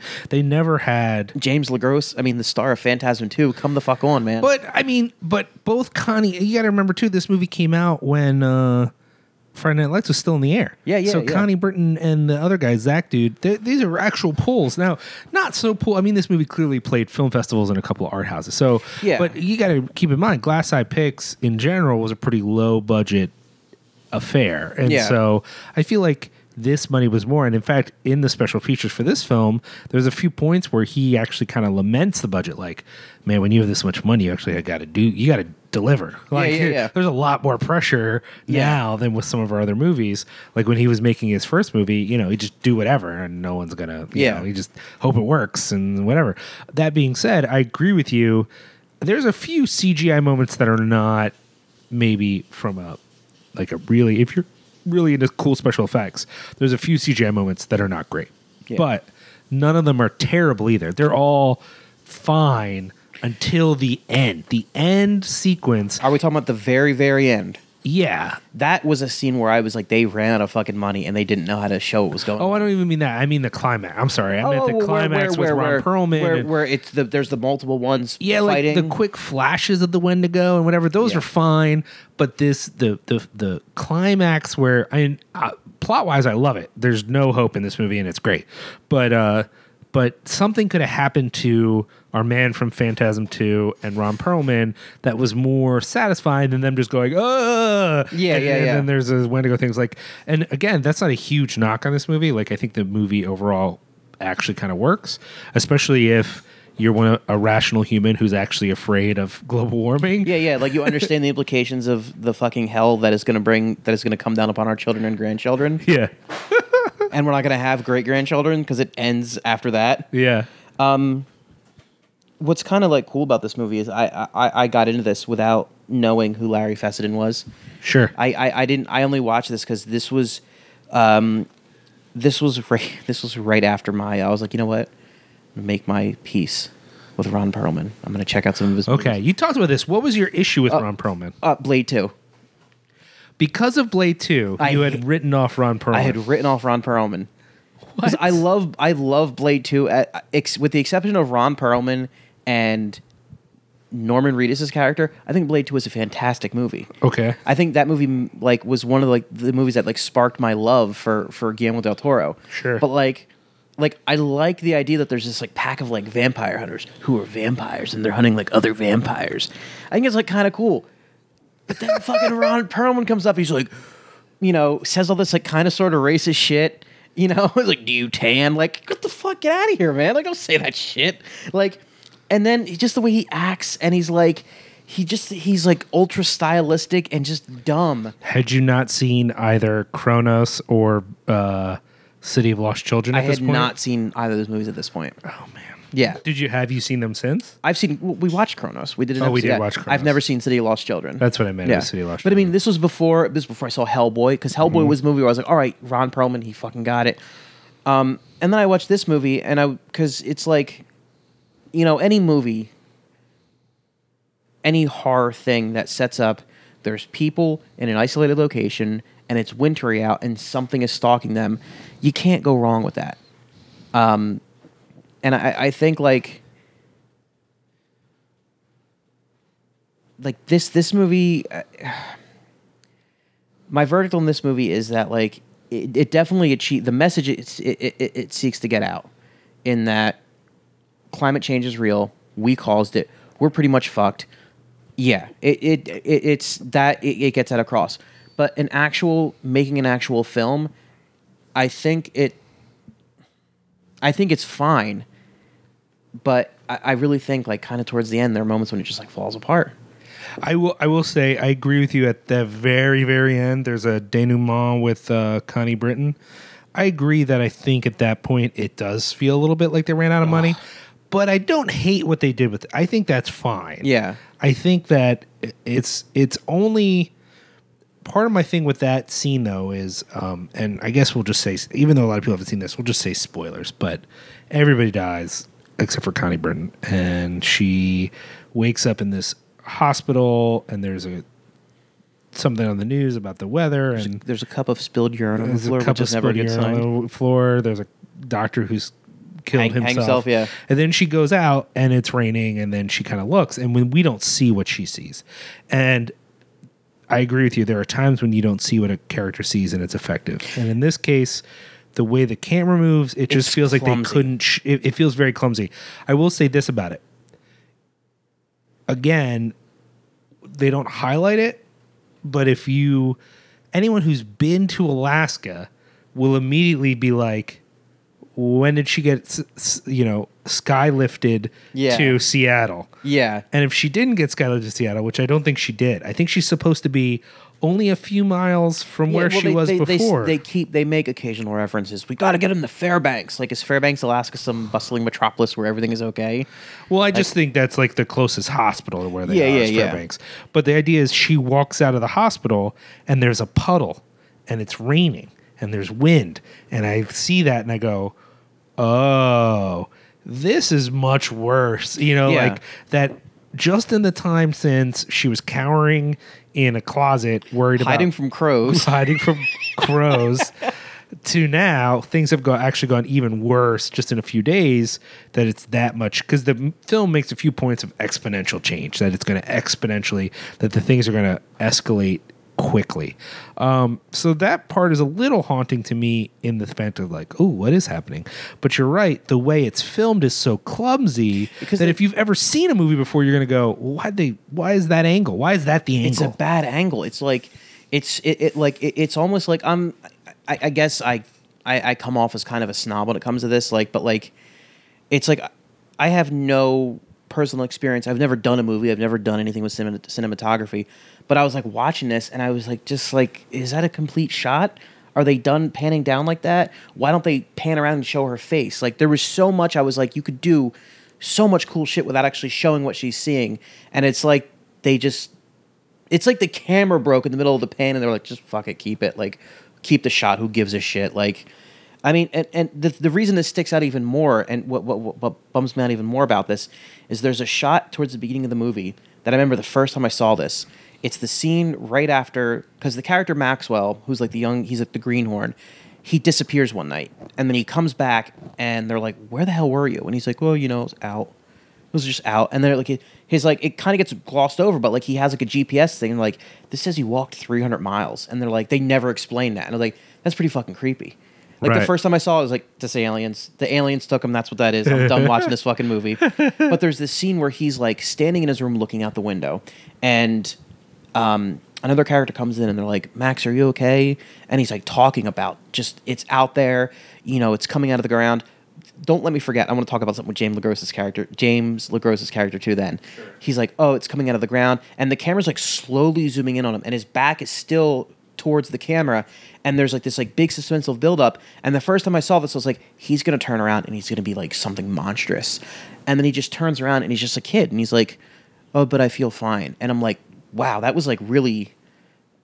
that was really effective because it was like there was like this big lead up and then to nothing like and i don't mean like it was a lead up to nothing in like a bad way it was like it definitely had you thinking that something really really creepy was about to happen and then he just turns around and he's like oh hey what's up I think I want to be. Uh, we're going to come back to your James Gross point, but uh, I, I think I want to be sensitive to the movie because I think the task that Fessenden has set himself is a hard one. Yeah. Because as I said, this is the biggest budget movie I think Glass Eye Pix had ever done to that point. It's still a small budget film. He's got a small cast. He's shooting this only like two locations. Like there's not there's not a lot there, and you could probably do. I mean, think about other films that have tried to tackle this topic. Uh, what is it? Two days till tomorrow, or whatever the shit is. What's oh the day after tomorrow by Day roland emmerich star director of uh independence day resurgence and yeah Independence i mean that besides that being a shit show it's also like a really uh, intense way to show the effects of global warming and it ends up being crazy and like shitty disaster porn, but basically. so much money and what like what he's trying to make frightening is a difficult thing to make frightening he's trying to do it from a perspective which is that the natural world is uh in some way I don't want to say spiritual, but there's there's he he's coming from from a certain direction. He's not making. You could make a um like a post apocalyptic global warming movie. Yeah. you know, like he could have done a Mad Max film, Yeah. or there could be a Waterworld film. yeah, yeah, yeah. Waterworld film. Sure, sure, sure, sure. Um, like you know, like the like the Varys theory that that's what's really going on in Game of Thrones. But no. Um, but back to back to what we're talking about. Uh, my point. My point is is this that I think what he's trying to do is hard. So I want to give him a little bit of leeway because of that. But I think you're right. The end doesn't work, and it's I I I don't love the the the final shot with Connie Britton at all, but it really falls apart for me with the way that um, the James LeGros character and the Ron Perlman character, the way that they end, Yeah. and even the lead up to that is pretty good. We got to get to this one place. Oh, I have this little. it- when there's a giant goal and something as small as like my foot went in the water and Yeah. I went in the water, something about that's actually kind of cool. Like in the moment, I'm so frustrated, but I'm like, but that's how it is, right? They're in fucking Alaska. Like A- shit could go wrong. tiny so thing could kill you, yeah. yeah, yeah, yeah, totally. But then it's like he just doesn't know how to. And it starts for me with the "Give me your boot." Yeah, yeah, yeah. why does he say it then? Why are we why are we at that point? I think it's exacerbated a little bit back at the camp when the one Native American character just disappears. That literally felt like that actor. They were just like, "All right, we don't have any more money for you, so You uh, could just go home. Just go home. We're done Yeah. with this." And then the other Native American character goes crazy Out of n- fucking nowhere. just and not that we haven't established that people become unhinged because of this thing but the this per- none of the other ones have been violent and this one there's no lead up she's like you know a jolly overweight inuit and then all of a sudden she's like "Ah, killing it's, it's, it's not like in the thing where Wilford Brimley is like showing signs of Right, losing exactly. his shit, and then he lo- this is literally like completely out of nowhere. She she goes from like being like a cook and being everyone's like the mom character to literally murdering someone on a fucking table. and it's so weird because it takes then the next part which is connie britton kind of hiding and then all these crows showing up the crows showing up is actually kind of disturbing but I, at that point i'm still distracted by the fact that we're not really going anywhere with this ending Yeah, yeah, yeah. and yeah. even then then what she passes out and then they just The she crows wakes up fly and to the hospital? she- well, yeah and the crows were like we gotta get this woman to the hospital yeah, like we, got- we get the guys we need a full murder to get Yeah. this woman to the hospital yeah, we fucked around. Too, we fucked around too much this time, guys. We've really done it. But yeah, so I I agree with you that the, the ending is a little disappointing. But that being said, I like Ron Perlman a lot in this movie. Yeah. Even though I hate his character, his portrayal of that character is so fucking satisfying. And I think it it accomplishes a lot for what it is and what it's trying to do. I just wish the ending was less disappointing. I love when he pisses the up. bed. Oh, yeah, It's so fucking good. It's what's funny about it is it's it's a point that is actually helpful for understanding his character, but it's also not necessary. Like that Larry Fessenden was like, "How am I going to represent Ron Perlman's underlying weakness to all of his like Yeah, he- bluster?" oh, I know, he'll piss himself. one of the one of the big problems that I that I have with this movie um, is the James LeGros character. He has like at, at some point, and it's not like a he goes out to he has a shack on the outskirts of this camp that no one else knows about where he's been keeping this like weird crazy journal and all the times I've seen this movie, I always think like, and they, they show him going to it, and then it does anyone does it like hi- his assistant discovers it, but it's like I think it would have been a lot more effective if his assistant had just discovered it and found this journal where he's writing all this crazy shit. But instead, like it's not like it's not even like it comes completely out of nowhere. It's not like they establish him as this like unstable character he's just like he's like yeah he just goes out he goes to the shack and starts writing a bunch of shit about like you know god knows what like these like crazy ramblings and every time i watch it i'm like this seems like again going back to Wilford brimley and the thing like when they find out what he's been writing about and he's been in the shack it kind of feels that same way like there's this character that knows something that the rest of them don't know and this he, his finding is this big revelation and it's like I felt like they were going for that, but then that just goes nowhere. See, I I think that this is actually a sign of part of the weakness of this movie. I think that Larry Fessenden does not think when you hear what he's written in that journal that it's crazy. I think he actually thinks this is the rational that any rational human who actually understands how bad global warming is Yeah. will say these things and that um what what is going on with the other character is more that reading this revelatory stuff from his mentor coincides with the spirit coming and sort of attacking him and starting his sort of breakdown. Yeah, yeah. But that what this dude's written, though it is contemplative and less scientific than anyone would write in their scientific journal, Yeah. it's not irrational, which I know from when he's reading it and we were watching it together and you were kind of like, "Bleh." I was like, oh, like, um, Justin thinks this is like the unwrap. You know what I mean? Like, yeah, this sounds like a fucking like a, like the No. remnants of a lunatic. no, it's that's supposed to be what normal humans would think. And if you don't think that way, then you're basically Ron Perlman. I'm not even kidding right now. I really you think really that's, think that's what Fessenden was that trying to he's say? He's not crazy. I, I don't think he's crazy. That he's just um, he is on the edge in the sense of he's very concerned. I, again, the, the movie is trying to say like the readings he's getting are not like just numbers. Like there's a point where he records 61 degrees yeah, Celsius.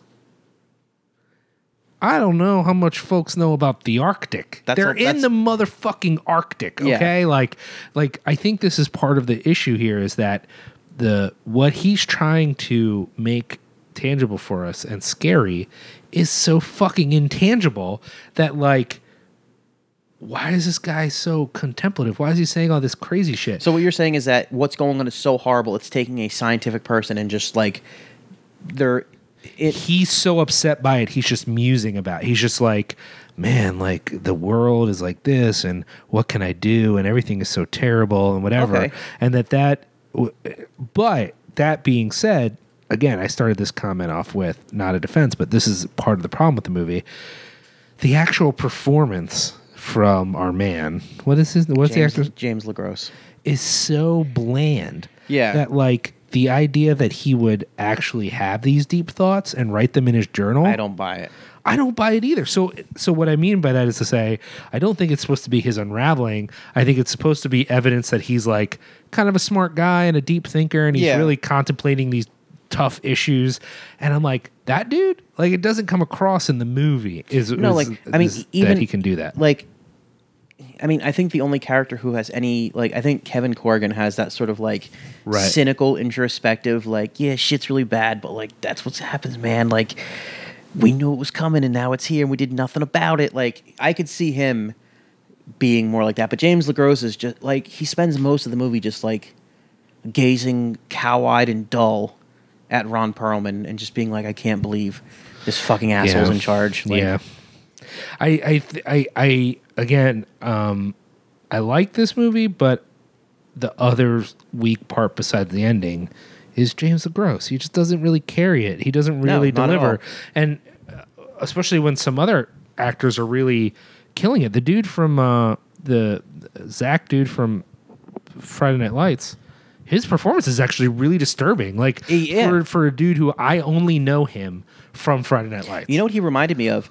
Um, not as like unraveled, but maybe it's just like the young, the young, the greenhorn falling apart at the at the at the mercy of something intangible.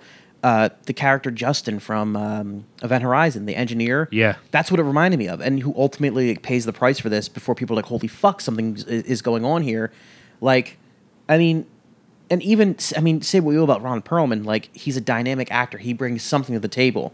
Like having James LeGros as one of the main actors is just like, I mean, he's fine. He's a capable actor. I'm sure he does gr- uh, movies that are okay. I mean, he fucking ruined Phantasm 2, and I know I keep coming back to that, but I really hate that movie. You're so funny. But like, the fact that you care that much about it though is ridiculous. it's like he's so like I mean, it's it, it's a movie that all this like apocalyptic shit is going down, and he's one of the characters who has an in on it, and yet he's just like, Duh, I hope what's beneath that we're looking for doesn't rise up to meet us, and the readings. The sour gas, like, so, like, I, I'm, I'm just like, I don't give. a I don't know. It's sour gas or Yes. it's something. Something I don't- out there. I don't know, but we got to get these people out of here. I'm not signing that paper. Why the fuck not? I need my men out here in trucks. You can't make me sign that paper, Ron Perlman. Like, get the fuck out of here. They're of here. sending me home. Yeah. Oh, you're in on it. You're just like him. Yeah. It's yeah, it's an uninspired performance. It um I think the performance from some of the other actors kind of uh, covers over some of the weak parts in the, sc- the scripts is not great. Like dialogue's not I, great. I'm, I'm not a big fan of Connie Britton either. I, I, I don't. Oh, really? I think she's fine in the movie. She's fine. Really? She really bothers you? She was one of my least favorite things about American Horror Story. Oh my god, get out of my face with that. I'm just saying. I mean, here's the thing. It doesn't matter. The point is is that the only person for me in the film that's just like painful is is is him. James LeGros. Yeah. You can't even say his name. no, I can't. yeah, no, he's. he's I keep forgetting his I'm like, who whatever, he's Phantasm a 2 guy. He's really no, because here's the thing about that guy, and I don't mean to go off on a tangent about James LeGros, but yes, you did. uh, what's funny is I guarantee um, my friend Katie, who listens to this podcast, I guarantee she's going to listen to this and be like, yeah, you fuck, I know you fuck James LeGros because he's been in like he's been in other shit too. I can't. I don't. I'm not looking. I'm going to look it up because I want. I need to know what else James LeGros has been in. But he's always like. He was an enemy of the state. He was in Point Break. He was Roach from Point Break. That's what. Oh, Okay, right, yeah. right, right, so he's always like, yeah, he he's always like he's in a lot of movies, and like I said, I'm sure he's. Oh, he was in the TV series Constantine. Um, he, he, he but he's so like, he's so vanilla and like just dumb and like, I don't know. He's very. I mean, he, I mean, not that this movie again. If you've if you've been paying attention, not that this movie was flawless. It's not like this movie's a great movie, and then James LeGros strolls on the set and fucking brings it down into the muck and the mire. But like, I, I think this movie it, it wasn't great enough. It wasn't good enough to afford to allow a performance like James LeGros to happen in it. Like he he definitely he definitely takes away a lot from a lot from it. Yeah. And I'm distracted because I'm looking up on. Oh, he does so he does a lot of shit. Well, okay, so let's let's wrap up this uh, last winter discussion. I, I mean, I think part of what this movie shows is that sometimes the things that we should be the most frightened of are really hard to make a horror movie about. I mean, you know, global warming is a, is a real threat. I mean, or climate change, I guess, is what they want to call it now, just to avoid the warming conversation. But Yeah. what the the idea, even if some of the catastrophic weather things are not right. At the very minimum, the ice caps are melting to the amount that you shouldn't live on the coast. Like it's like Yeah. getting to that point where the sea levels at, at minimum the sea levels are going to rise and there are literally even if you're saying like well it doesn't affect me I live you know in the middle of America I get that but there are literal island nations that are like hey guys we're we're we're, We're gonna fucked, be yeah, yeah. we're we're currently going underwater now not in a few years this is happening now Yeah. and it's only getting worse so you know Larry Fessenden at a time before we all went to sleep because we had a, lib- a quote unquote liberal president, so we could stop caring about things. Um, during a time when people were still really angry, the Bush administration was like, hey, global warming is some real fucking shit. I'm going to make a movie about it. It's just, I wish it was more successful. It's not a great movie. It's not terrible. I think we both would say you if you watch it, you know, that's fine. It's I- fine, yeah. I, I think you would I think it, it would be interesting to see this attempt. It's an attempt to do something unique. I can't name I can't name a single other movie that so directly addresses an issue like this, like uh, an issue like global warming or I can. The day after tomorrow, start by directed by Roland Emmerich. oh my god, a movie that's to me more of a horror. I mean, that's that's a that's an event movie. That's You- total disaster porn. yeah, yeah, yeah. That I can't name a horror movie that tries to make it uh it's horror so directly about like a current political issue in such Yeah. an obvious way. And I and especially one so intangible. There might be a few that deal with like terrorism and shit like that. But this is like a direct addressing of something that's very intangible and trying to make it tangible. I mean, even even if you even if you aren't a fan of like political subtext or you know whatever, it's still not a bad horror movie. Sure. I mean, it, like I said, it definitely uses a formula that's tried and true. There's a bunch of people out in the middle of nowhere, and something's going after them, and I mean, it works. Like, I would definitely recommend this movie. I, I think I think what it points out to me though, something that I've suspected for a while, which is that horror though is at its best when it indirectly addresses anxieties. Yeah, yeah. That like probably a drama or a, a thriller or a, a different kind of genre that was trying less to tap into our fears might have nailed this topic more. That Absolutely, that's yeah. part. It's not the only reason the movie doesn't work. I think it also needed uh, a better special effects supervisor, a bit more money, and not James LeGros.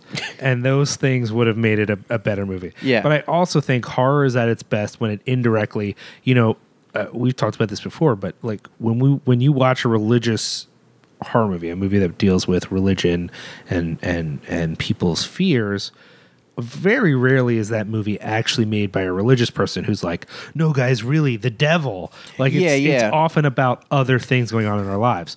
This movie, unless you want to say the underlying anxiety is that assholes are ruining the world, it's mostly about what it's about, and that doesn't make it a bad movie. But I think that it it, the lack of subtext makes it less interesting than it could be, even though tech, the technical issues are part of the problem. Yeah. But there's also less there to pick at because it's just like, yeah, it's about global warming.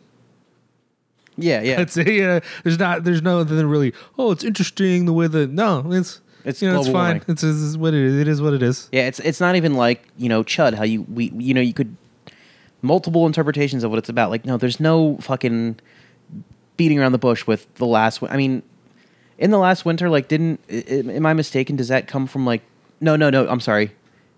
I was gonna say, isn't that like like one of the Inuit people like. My people have a legend about the last winter when No, no, it's no. all James LeGros. Like this is fucking it.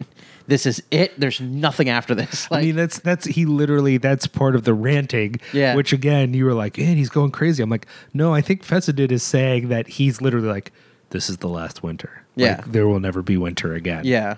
Sort of the opposite of the Game of- current yeah, Game, of, of Thrones, yeah. thing. All right. Well, I, again, I, I we didn't love it, but you know, last It's, a- it's winter. a watchable movie, yeah. Um, so yeah, I think that's that's as good as a place that ever to, to good as a place as any to wrap it up. Um, as always, uh, thank you for tuning in. Um, we appreciate it. Uh, you can do us a favor by checking us out on Facebook, the Horror Business Facebook group. Uh, give us a share, give us a listen, uh, rate, review, and subscribe. I cannot stress that enough. I'm gonna ask Liam to say it because he says it so much better. Rate, review, subscribe. That is how be awesome and Yeah. also download uh the the actual numbers we get on the website are more from downloads than they are from streaming so even if you're planning to stream the episode download it onto your device, laptop, computer, phone, whatever, even if you're then going to erase it, that's fine. The numbers we get are based on downloads more than they are on streaming. So please, please, please download Yeah. the episode. I haven't really. Uh, I don't have all the information in front of me because my phone's about to die. But anyone who shared a tweet on Twitter or gave us a share or a like or whatever, I don't know the word for it. I'm. It's getting late and I'm, my brain's shutting down. Anyone who did like the follow back Friday, Repost, yeah, yeah, repost, yeah, yeah. anything. Thank you so much. Uh, anyone who's mentioned us. Uh, I'm looking at you, Justin Harlan, Jeff Tybalt. Uh, I know I'm forgetting people. Cody Gore. I've seen him. This dude on Facebook. People have asked about, you know, podcast listening to. He's he's given it given a shout out. We love it. Um, yeah, uh, you can. Yeah, just spread the word. It's it's really awesome. I really appreciate it. We can be reached Facebook. Uh, you can follow us on Twitter at the Harbiz six six six. You can reach us at the Harbiz at gmail.com.